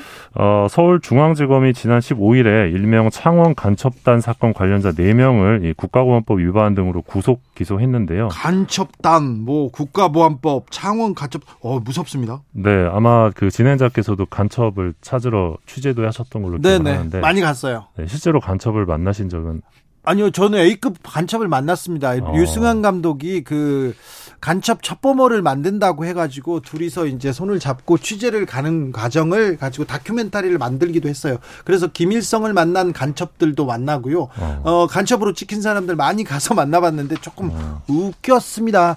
음. 어, 그 다큐멘터리 이후에 나온 영화가 베를린이었고요. 어, 예. 베를린이었고 뭐그 찾아봤는데요. 네. 그때 아무튼 이 사람이 간첩이라고 되게 조금 의아했어요. 음. 요 창원 간첩단 사건 관련해서 조선일 보가 기사를 하나 냈는데요. 네. 어, 북한이 이들에게 이 조선일보의 반민족적이고 반통일적인 죄행을 폭로하는 성명전 기자회견 항의 시를 이 조직 정개하라 이러면서 여론전을 요구했다. 간첩, 간첩이 했습니다. 조선일보를 뭐 약간 타도하는 그런 여론전을 하라 이런 예 예. 이런 지령을 받았다고요? 예, 그 조선일보가 이제 검찰발로 기사를 썼는데 이 기사 거, 검찰 주장에 따르면 어, 이 조선일보 기사를 보면 북한이 어, 2021년 7월에 이 조선일보 폐간을 요구하는 이 청와대 국민청원 참가자 수가 30만 명을 돌파하니까 이 조선일보 폐간 운동본부가 조직되고 있다면서 이 국민청원의 참가자 수를 늘리라고 지령을 내렸다는 겁니다. 북한에서 지령을요? 예. 아이고 참 무섭네요. 그 당시 상황을 좀 봐야 되는데 네. 이때 국민청원 참가자 수가 30만 명을 돌파하면서 조선일보 폐간 여론이 있었던 거는 어, 기사 내용과 관련이 없었던 조국 전 법무부 장관 분야의 일러스트를 이 성매매 기사에 사용을 하면서 사회적 비판을 받았기 때문이었습니다. 그렇죠. 이게 폐간까지 폐간 청원까지 이어졌던 건데 이 폐간 여론을 사실상 조선일보가 자초했던 상황입니다. 이때는. 그렇죠. 이거는 뭐 이거 말이 안 되잖아요. 어떻게 아, 이 딸 얘기를 가지고 성매매 기사에 이 합성해 가지고 그때 사회적 질타를 받았죠. 예, 조선일보에서 진짜 어마어마했습니다. 지사 네. 조선일보에서도 사과하고요. 예, 예. 근데 이제 요런 기사가 나오니까 네. 마치 어, 조선일보에 대한 일련의 사회적인 비판 여론이라는 게 어, 북한의 지령에 따른 결과인 것처럼 좀 비춰지게 하는 그런 효과가 있다.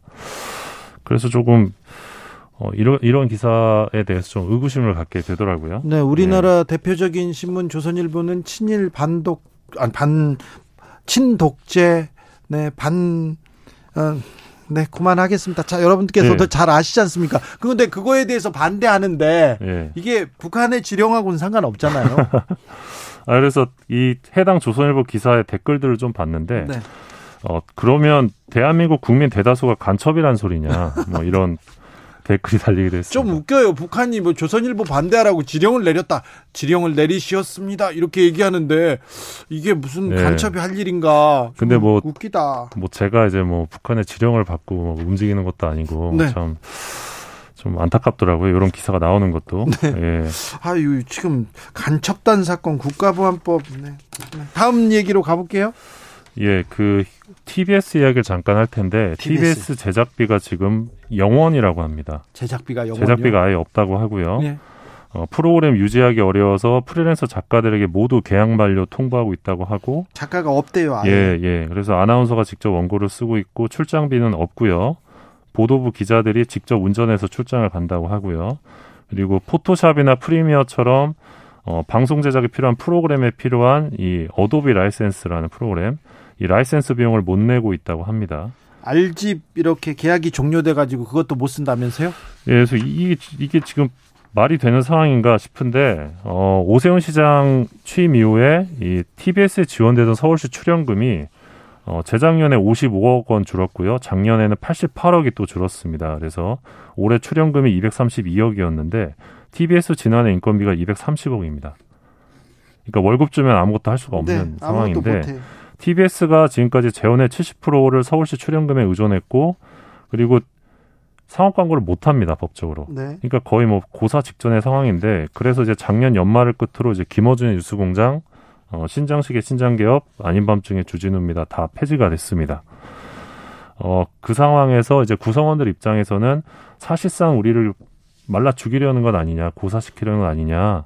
아니, 김어준도 나하고 저도 나갔으니까 이제 정상적으로 프로그램 만들면 되잖아요. 왜 근데 안 줍니까? 왜 안 합니까? 방송국 하나를 그냥 말라 죽이려고 하는 건가? 이런 비판이 있어요. 예, 그래서 고사 직전의 위기 상황인데 구성원들이 지금 상당히 절망감에 빠져 있다. 사실 이 TBS가 어떤 지역 공영 방송으로서 뭔가 새로운 모습을 많이 보여주고 있었거든요. 네. 근데 이런 상황에 처하니까 지금 예, 예전에 오세훈 시장 시절에 TBS 이렇게 뭐 만들고 또 뭐라고 해야 되나 발전시키고 그랬어요. 그리고 오세훈 시장이 등산 가고 마라톤 하면 카메라가 들고 뛰고 막 그랬어요. 그런 시절도 있었는데 이제 아, 조금 조금 불만이고 마음에 들지 않는다고 해서 돈을 다 줄여놓고 그런 프로그램 안 만들고 TBS 고사시키겠다는 건가요?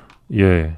그래서 지금 상황은 한마디로 거의 방송사를 버린 상황이다. 사실 그러면 이 방송사가 스스로 먹고 살게 해주려면 상업 광고를 할 수 있게끔 법이라도 고쳐줘야 되는데 그런 것도 전혀 없는 상황이거든요. 그냥 고사하는 예. 거네요.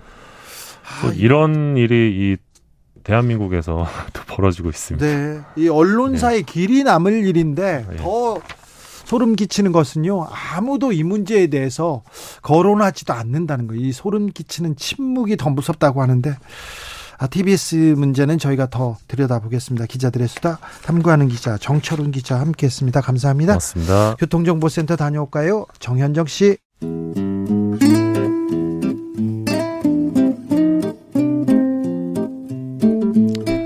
현실의 불이 꺼지고 영화의 막이 오릅니다. 영화보다 더 영화 같은 현실 시작합니다. 라이너의 시사회.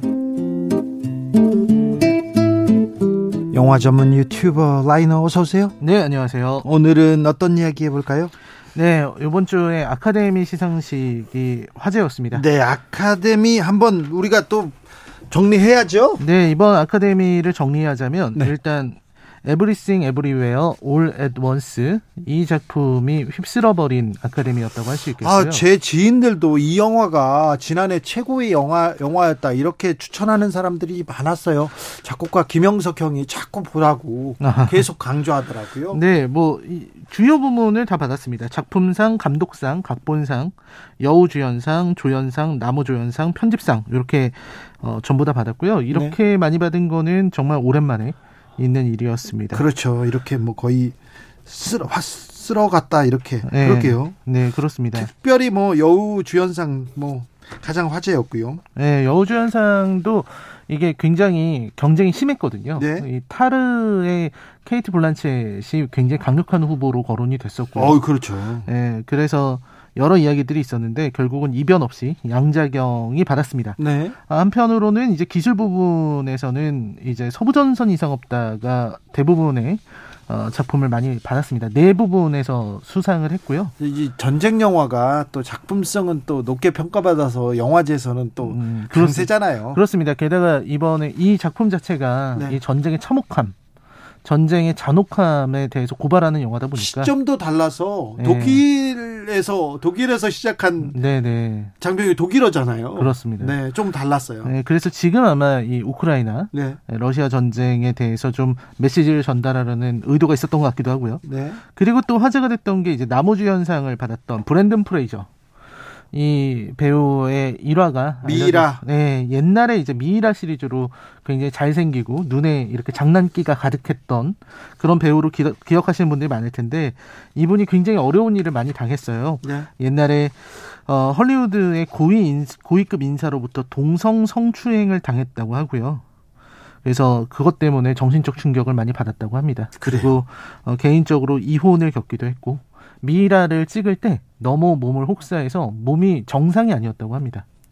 근데 이 드라마 이 영화 찍을 때 또 몸을 그렇게 뭐 늘렸잖아요. 불렸잖아요. 아, 그, 그, 뭐, 분장입니다. 일단, 그 272kg의 그 모습은 분장이라서. 네. 진짜 분장처럼 보여가지고, 아카데미에서 분장상도 받았습니다. 아, 그래요? 네, 이 영화, 더 웨일이란 영화인데. 아, 그래요? 네. 아, 저는 좀 걱정했는데, 아, 이거 음. 과거 헐리우드에서 영화 배역 때문에 몸무게를 줄이고 늘리고 그랬던 경우 있잖아요. 네, 그렇죠. 크리스찬 베일 같은 배우가 굉장히 대표적이거든요. 네. 네. 근데 어쨌든 이 배우도 개인적으로 굉장히 어려움을 많이 겪었는데 끝까지 견뎌서 또 이렇게 좋은 모습을 보여줬습니다. 아, 그렇습 잘했네요. 네. 오늘은 또 다른 감동적인 수상 소감으로 화제가 됐었던 이 양자경 이야기를 좀 해보려고 합니다. 양자경, 아 대단한 배우입니다. 예스 마담 양자경 이게 80년대 지금 맞습니다. 전설인데. 맞습니다, 맞습니다. 예? 홍콩 영화. 그렇죠. 이 일단 양자경은 말레이시아 출신이에요. 네. 네 말레이시아 출신 배우고 일단 집안 자체는 굉장히 부유한 중국계 말레이시아인. 그래가지고 집안에서. 영국에서 막 유학하고 막 그랬는데 네. 얼굴이 예쁘다고 미인대 한번 나가봐라. 근데 탁 1등 난다는 거 있잖아요. 그렇습니다. 친구 따라 갔는데. 그렇습니다. 너무 잘 알고 계셔서 네. 4살 때 이제 발레 배웠고요. 말씀하신 것처럼 15살에 아버지 아버지가 변호사예요. 네. 따라서 영국으로 유학 가서 거기서 이제 발레도 배우고 네, 뭐 이런 것 발레리나의 꿈은 이제 부상 때문에 접었는데 그때 거기서 연기 공부를 했다고 합니다. 네. 그리고 이제 무술도 그때 원표로부터 배웠다고 하는데요. 어, 그런 이제 무술까지 다 배웠기 때문에 굉장히 몸을 잘 쓰는 그런 배우가 될 수 있었던 것 같아요. 네. 그리고 말씀하신 것처럼 이제 미스 월드 대회 말레이시아 대표로 나가서 83년도에 수상을 했고요. 예. 그것 때문에 이제 성룡이랑 CF도 찍고 예. 막 이런 일들이 있었는데 결국 1985년에 이제 데뷔작이라 할 수 있는 그리고 출세작이라고 할 수 있는 예스 마담 1편. 그러면 데뷔부터 그냥 뭐 스타였네요? 스타였죠. 그러니까 네. 작품을 찍기 전에 이미 뭐 미스 월드에서 네. 어, 말레이시아 대표로 됐으니까요. 예. 네, 그리고 나서 이제 예스 마담이 나왔는데 이게 원래 원제는 황가사저라는 거였습니다. 아, 예스 마담 아니었어요? 네. 예스 마담은 영어판 제목인데 예. 우리나라에는 영어판 제목으로 들어왔습니다. 예. 어, 이게 어 1985년작이고요. 국내에는 1986년에 들어왔습니다. 네. 양자경하고 그 신시아 로스록이라고 예. 그때 당시에 홍콩 영화에 자주 나오던 그 서양인 그 백인 여성이 있어요. 그때는 나부락이었나 이런 이름으로 좀 유명했었는데 네. 그 둘이 같이 나오는 내용입니다. 이 줄거리는 이제 범죄 조직에 굉장히 중요한 증거가 되는 마이크로 필름이 있는데 리차드라는 사람이 그거를 홍콩 경찰에 넘어주려 넘겨주려고 왔다가 그 호텔에서 살해당해요. 예. 그리고는 이 마이크로 필름이 이제 어 여기 그 위조 전문가 판돌이라는 친구가 이제 일본인 범죄자로 위조해가지고 팔아버립니다. 이 예. 사건을 이제 해결하기 위해서 미스 양이라고 하는 그 미난 여형사인데요. 네. 이 사람이 마담이라고 불리고 있습니다. 네. 아, 그리고 이제 영국에 어, 영국에서 이제 취재 취조를 위해서 온 여형사 스펜서 예. 이두 사람을 보내서 사건을 해결하기로 했던 거였죠. 아, 그 거기에 그 형사가 양자경. 그렇죠. 그 어, 그 미난 여형사 미스 양이 이제 양자경이고 예. 스펜서가 이제 신시아 로스로인 거죠. 양자경 그 홍콩의 아, 최고의 최고의 스타 중에 하나였어요. 그런데 그렇죠. 80년대는 그래도 아, 스타긴 스타였는데 첫, 첫 손가락에는 꼽히지는 않았어요. 왕조연도 있고 장만옥도 있고 다른 사람들 많았는데 그렇죠. 왕자경이 예스마담으로 막 주가를 올리다가 한동안 뜸했거든요. 그렇죠, 그렇죠. 뜸하다가 아, 헐리우드에서 나오네요. 아, 저 정확히 알고 계신데요. 왜냐면 양자경이 예스 마담 1편부터 4편까지 나왔고요. 예. 그리고 그때 막 마담류가 많았습니다. 예, 예. 뭐 무슨 북경 무슨 마담 뭐 이런 식으로 한국에서도 마담 영화 많았어요. 마담 영화가 많았습니다. 네. 아, 그리고 나서 이제 90년대에는 네. 이 홍콩 영화의 황금기였는데 그때 활약이 크진 않았습니다. 그렇죠. 그때 뭐 제일 잘 나간다 이건 네. 아니었어요. 네. 홍콩 내에서만 찍는 영화들에 나오다가 이제 성룡의 Police Story 3 이런 데 나왔었는데 네. 근데 양자경이 이 시기에 보면은 그 국내의 활동보다는 97년에 007 시리즈를 찍어요. 아... 007 네버다이. 네. 97년에 나오는 007인데요. 그렇죠. 본드걸이었어요. 여기서 본드걸로 나옵니다. 네. 그러면서 이제 어 그리고 여기서는 그 본드걸인데 그동안의 본드걸은 그냥 붙잡히고 이렇게 구출을 기다리는 역할이었는데 여기서는 아주 격투 임무를 선보이면서 양, 양자경은 뭐 앞차기 옆차기 잘하거든요. 그렇죠. 이, 네. 여기서부터 이제 싸우는 본드걸들이 나오기 시작한 네. 거죠. 그래서 이때 이름을 알리게 되고 결국 홍콩 영화는 이제 중국에 홍콩이 넘어가면서 어 2000년대에 완전히 몰락했잖아요. 네. 그때 이제 양자경은 헐리우드 진출을 선택을 합니다. 아예 헐리우드로 넘어갔죠. 네, 네. 그랬는데 그때쯤 나온 작품, 2000년에 나온 작품이 이안 감독의 와호장룡입니다. 아이고, 와호장룡은 명작이죠. 아, 굉장한 명작인데요. 네. 이 작품은 이제 원래 중국의 왕도려라는 그 소설가 작가의 학철 오부곡 중에서 사부작 와호장룡인데 내용은 이제 어 청나라 말기에 당대 최고의 협객인 이모백이 자신의 보검인 청명검을 예. 이제 무당파의 사매인 유수련을 통해서 맡기려고 했었는데 어 그때 그게 도난당하는 사건이 벌어지죠. 예. 그러면서 그 도난당한 사건을 이제 해결하기 위해서 어, 하는 어떤 정통 무, 무협 영화라고 할 수 있겠습니다.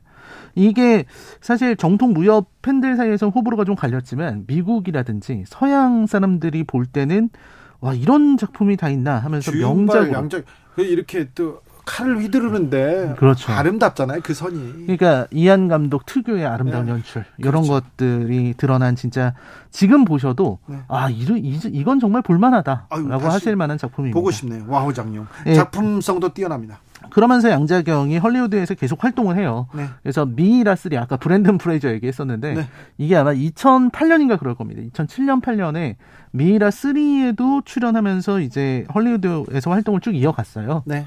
그랬는데 아무래도 어 헐리우드에서 이 아시아인 중년 여성이 나올 만한 영화는 그렇게 많지 않았었던 것 같고요. 네. 그 중에서 하나 언급할 만한 작품이 바로 Crazy Rich Asian. 거기서 시, 시어머니인가요? 네네 맞습니다. 시어머니로 나왔는데 또 저 잠깐 나왔는데 존재감 뿜뿜이었어요. 네, 존재감이 보통이 아유, 아니고요. 아유 양자경이잖아요. 네, 이 사실 이 작품에서 볼만한 것은 이제 양자경은 확실하게 이제 시어머니 역할 같은 거를 너무 잘하게 되었다. 네. 나, 시대 세월이 흐르면서 과거의 Yes Madam이 네. 이제는 엄마 역할 이런 거에 너무 잘 어울리게 되는 거죠. 저도 Yes Madam이 그 엄마로 나와서 시어머니 역할을 하니까 아 우리 양자경 누나가 많이 늙었다 많이 이렇게 음, 세월이 이렇게 그렇습니다. 이런 생각 들더라고요. 80년대 그 섹시했던 여배우가 네. 이제는 이렇게 됐습니다. 근데 세월에 따라서 오히려 연기력은 더 늘어나서 오히려 아주 엄청난 연기력을 보여줬고 세월 얘기를 하자 보니까 이분이 음. 그 살아온 생애가 그렇게 원만하진 않았을 거예요. 그렇죠. 홍콩, 말레이시아 사람인데 홍콩에 갔고요. 홍콩에서도 이방인으로 있다가 그다가 그러다가 헐리우드로 음. 넘어가고 많은 경험들이 경륜들이 이 연기에서 녹아나지 않나 생각합니다. 그런데 이번에 아카데미 네네. 딱 받으면서 수상소가 많은데 아 이분 정말 존경스럽더라고요. 그럼요. 이 말씀하신 것처럼 중, 아시안 중년 여성 배우가 헐리우드에서 어떤 대우를 받았을지 상상하기가 쉽지 않은데 그렇죠. 근데 여기서 수상소감이 정말 감동적이었어요. 이게 뭐냐면 함부로 자신의 전성기를 규정하지 말라는 말을 했습니다. 네. 이 여성의 전성기를 쉽게 말하지 말라는 거였거든요. 그렇죠. 중년 여성 배우가 어떤 대우를 받을지 우리가 좀 음. 예상할 수 있잖아요. 그렇죠. 할리우드에서 맞는 역할 거의 보이지 않습니까? 그렇죠. 그런데 여성에게 던지는 메시지가 정말 묵직했어요. 그렇죠. 그리고 이 수상 이 상을 모든 엄마들에게 바치기도 했고요. 예. 그리고 이거는 이제 여성의 전성기는 40대 40살 이전이다라는 아주 불편했던 그런 발언에 대해서 한방 이제 한 방을 보낸 것이다 이렇게도 볼 수 있겠습니다. 너무 훌륭했어요. 그런데 이 훌륭한 게 있었는데 네. 이좀 우리나라에서는 해프닝도 있었습니다. 이 SB, SBS에서 네. 여성 여러분이라는 양자경의 수상 소감에서 그 중요했던 단어를 삭제해서 논란이 일었습니다. 아니 여성한테 너 음. 전성기가 지났다고 이렇게 좌절하지 마 그러면서 여성 여러분한테 던지는 메시지인데 그렇습니다. 여성 여러분을 뺐다고요? 여성 여러분을 빼고 이건 무슨 일이지 또? 그래서 아무도 당신의 전성기가 지났다고 말하지 말라는 이 메시지가 여성에게만 해당하는 것은 아니라고 느꼈다. 뭐 이렇게 해명을 했는데요. 결국 SBS에서 하루 만에 유튜브 영상 교체하고 다시 해명을 내놨습니다. 근데 여전히 이제 시청자들은 명확한 편집 사유를 밝혀라. 이렇게 되고 있는데 이해할 수 없는 내용이네요. 이 외신에서도 이게 보도가 많이 됐어요. 예. 한국은 반페미니즘적인 문화가 예. 널리 퍼져 있는 사회다. 굉장히 여성에 대해서 민감하다. 여성 혐오다. 이런 얘기들이 나오고 있습니다. 아 이거는 굉장히 이해할 수 없습니다. 뭐 아까 그렇습니다. SBS의 눈두렁식의 보도도 얘기했지만 음. 이 부분은 이해할 수 없습니다. 여성 여러분들한테 이렇게 던지는 메시지였는데 여성을 뺐다고요? 그래서 저도 그런 생각을 많이 했습니다. 사실 양자경의 수상 소감에서 우리가 받는 건 감동이지 불편함이 아니고요. 우리가 보내야 하는 것은 응원과 격려지 검열과 혐오가 아니라는 걸 한 번 더 생각해 보게 됐습니다. 그렇죠. 양자경의 인생에서 양자경의 영화에서 많은 감동을 얻습니다. 아, 크레이지 리치 아시안에서 시어머니 동양 엄마들은 다 저래? 이런 음. 역을 맡았어요. 하지만 거기서 넘어서서 또 이런 큰 성취를 이루면서 전, 전 세계 여성들에게 전 세계 시민들한테 메시지 던지는 정말 메시지 박수 받을 만한 메시지 그렇죠. 격려해야죠. 네 감동스럽습니다. 네 존경스럽습니다. 시사회 오늘은 배우 양자경에 대한 이야기 나눠봤습니다. 라이너 오늘도 감사했습니다. 네 고맙습니다. Crazy Rich Asian의 이게 나왔답니다. Can Help Falling in Love 들으면서 저는 여기서 인사드리겠습니다. 키나 그래니스의 노래입니다. 아, 저는 내일 오후 5시 5분에 주진우 라이브 스페셜로 돌아오겠습니다. 지금까지 주진우였습니다.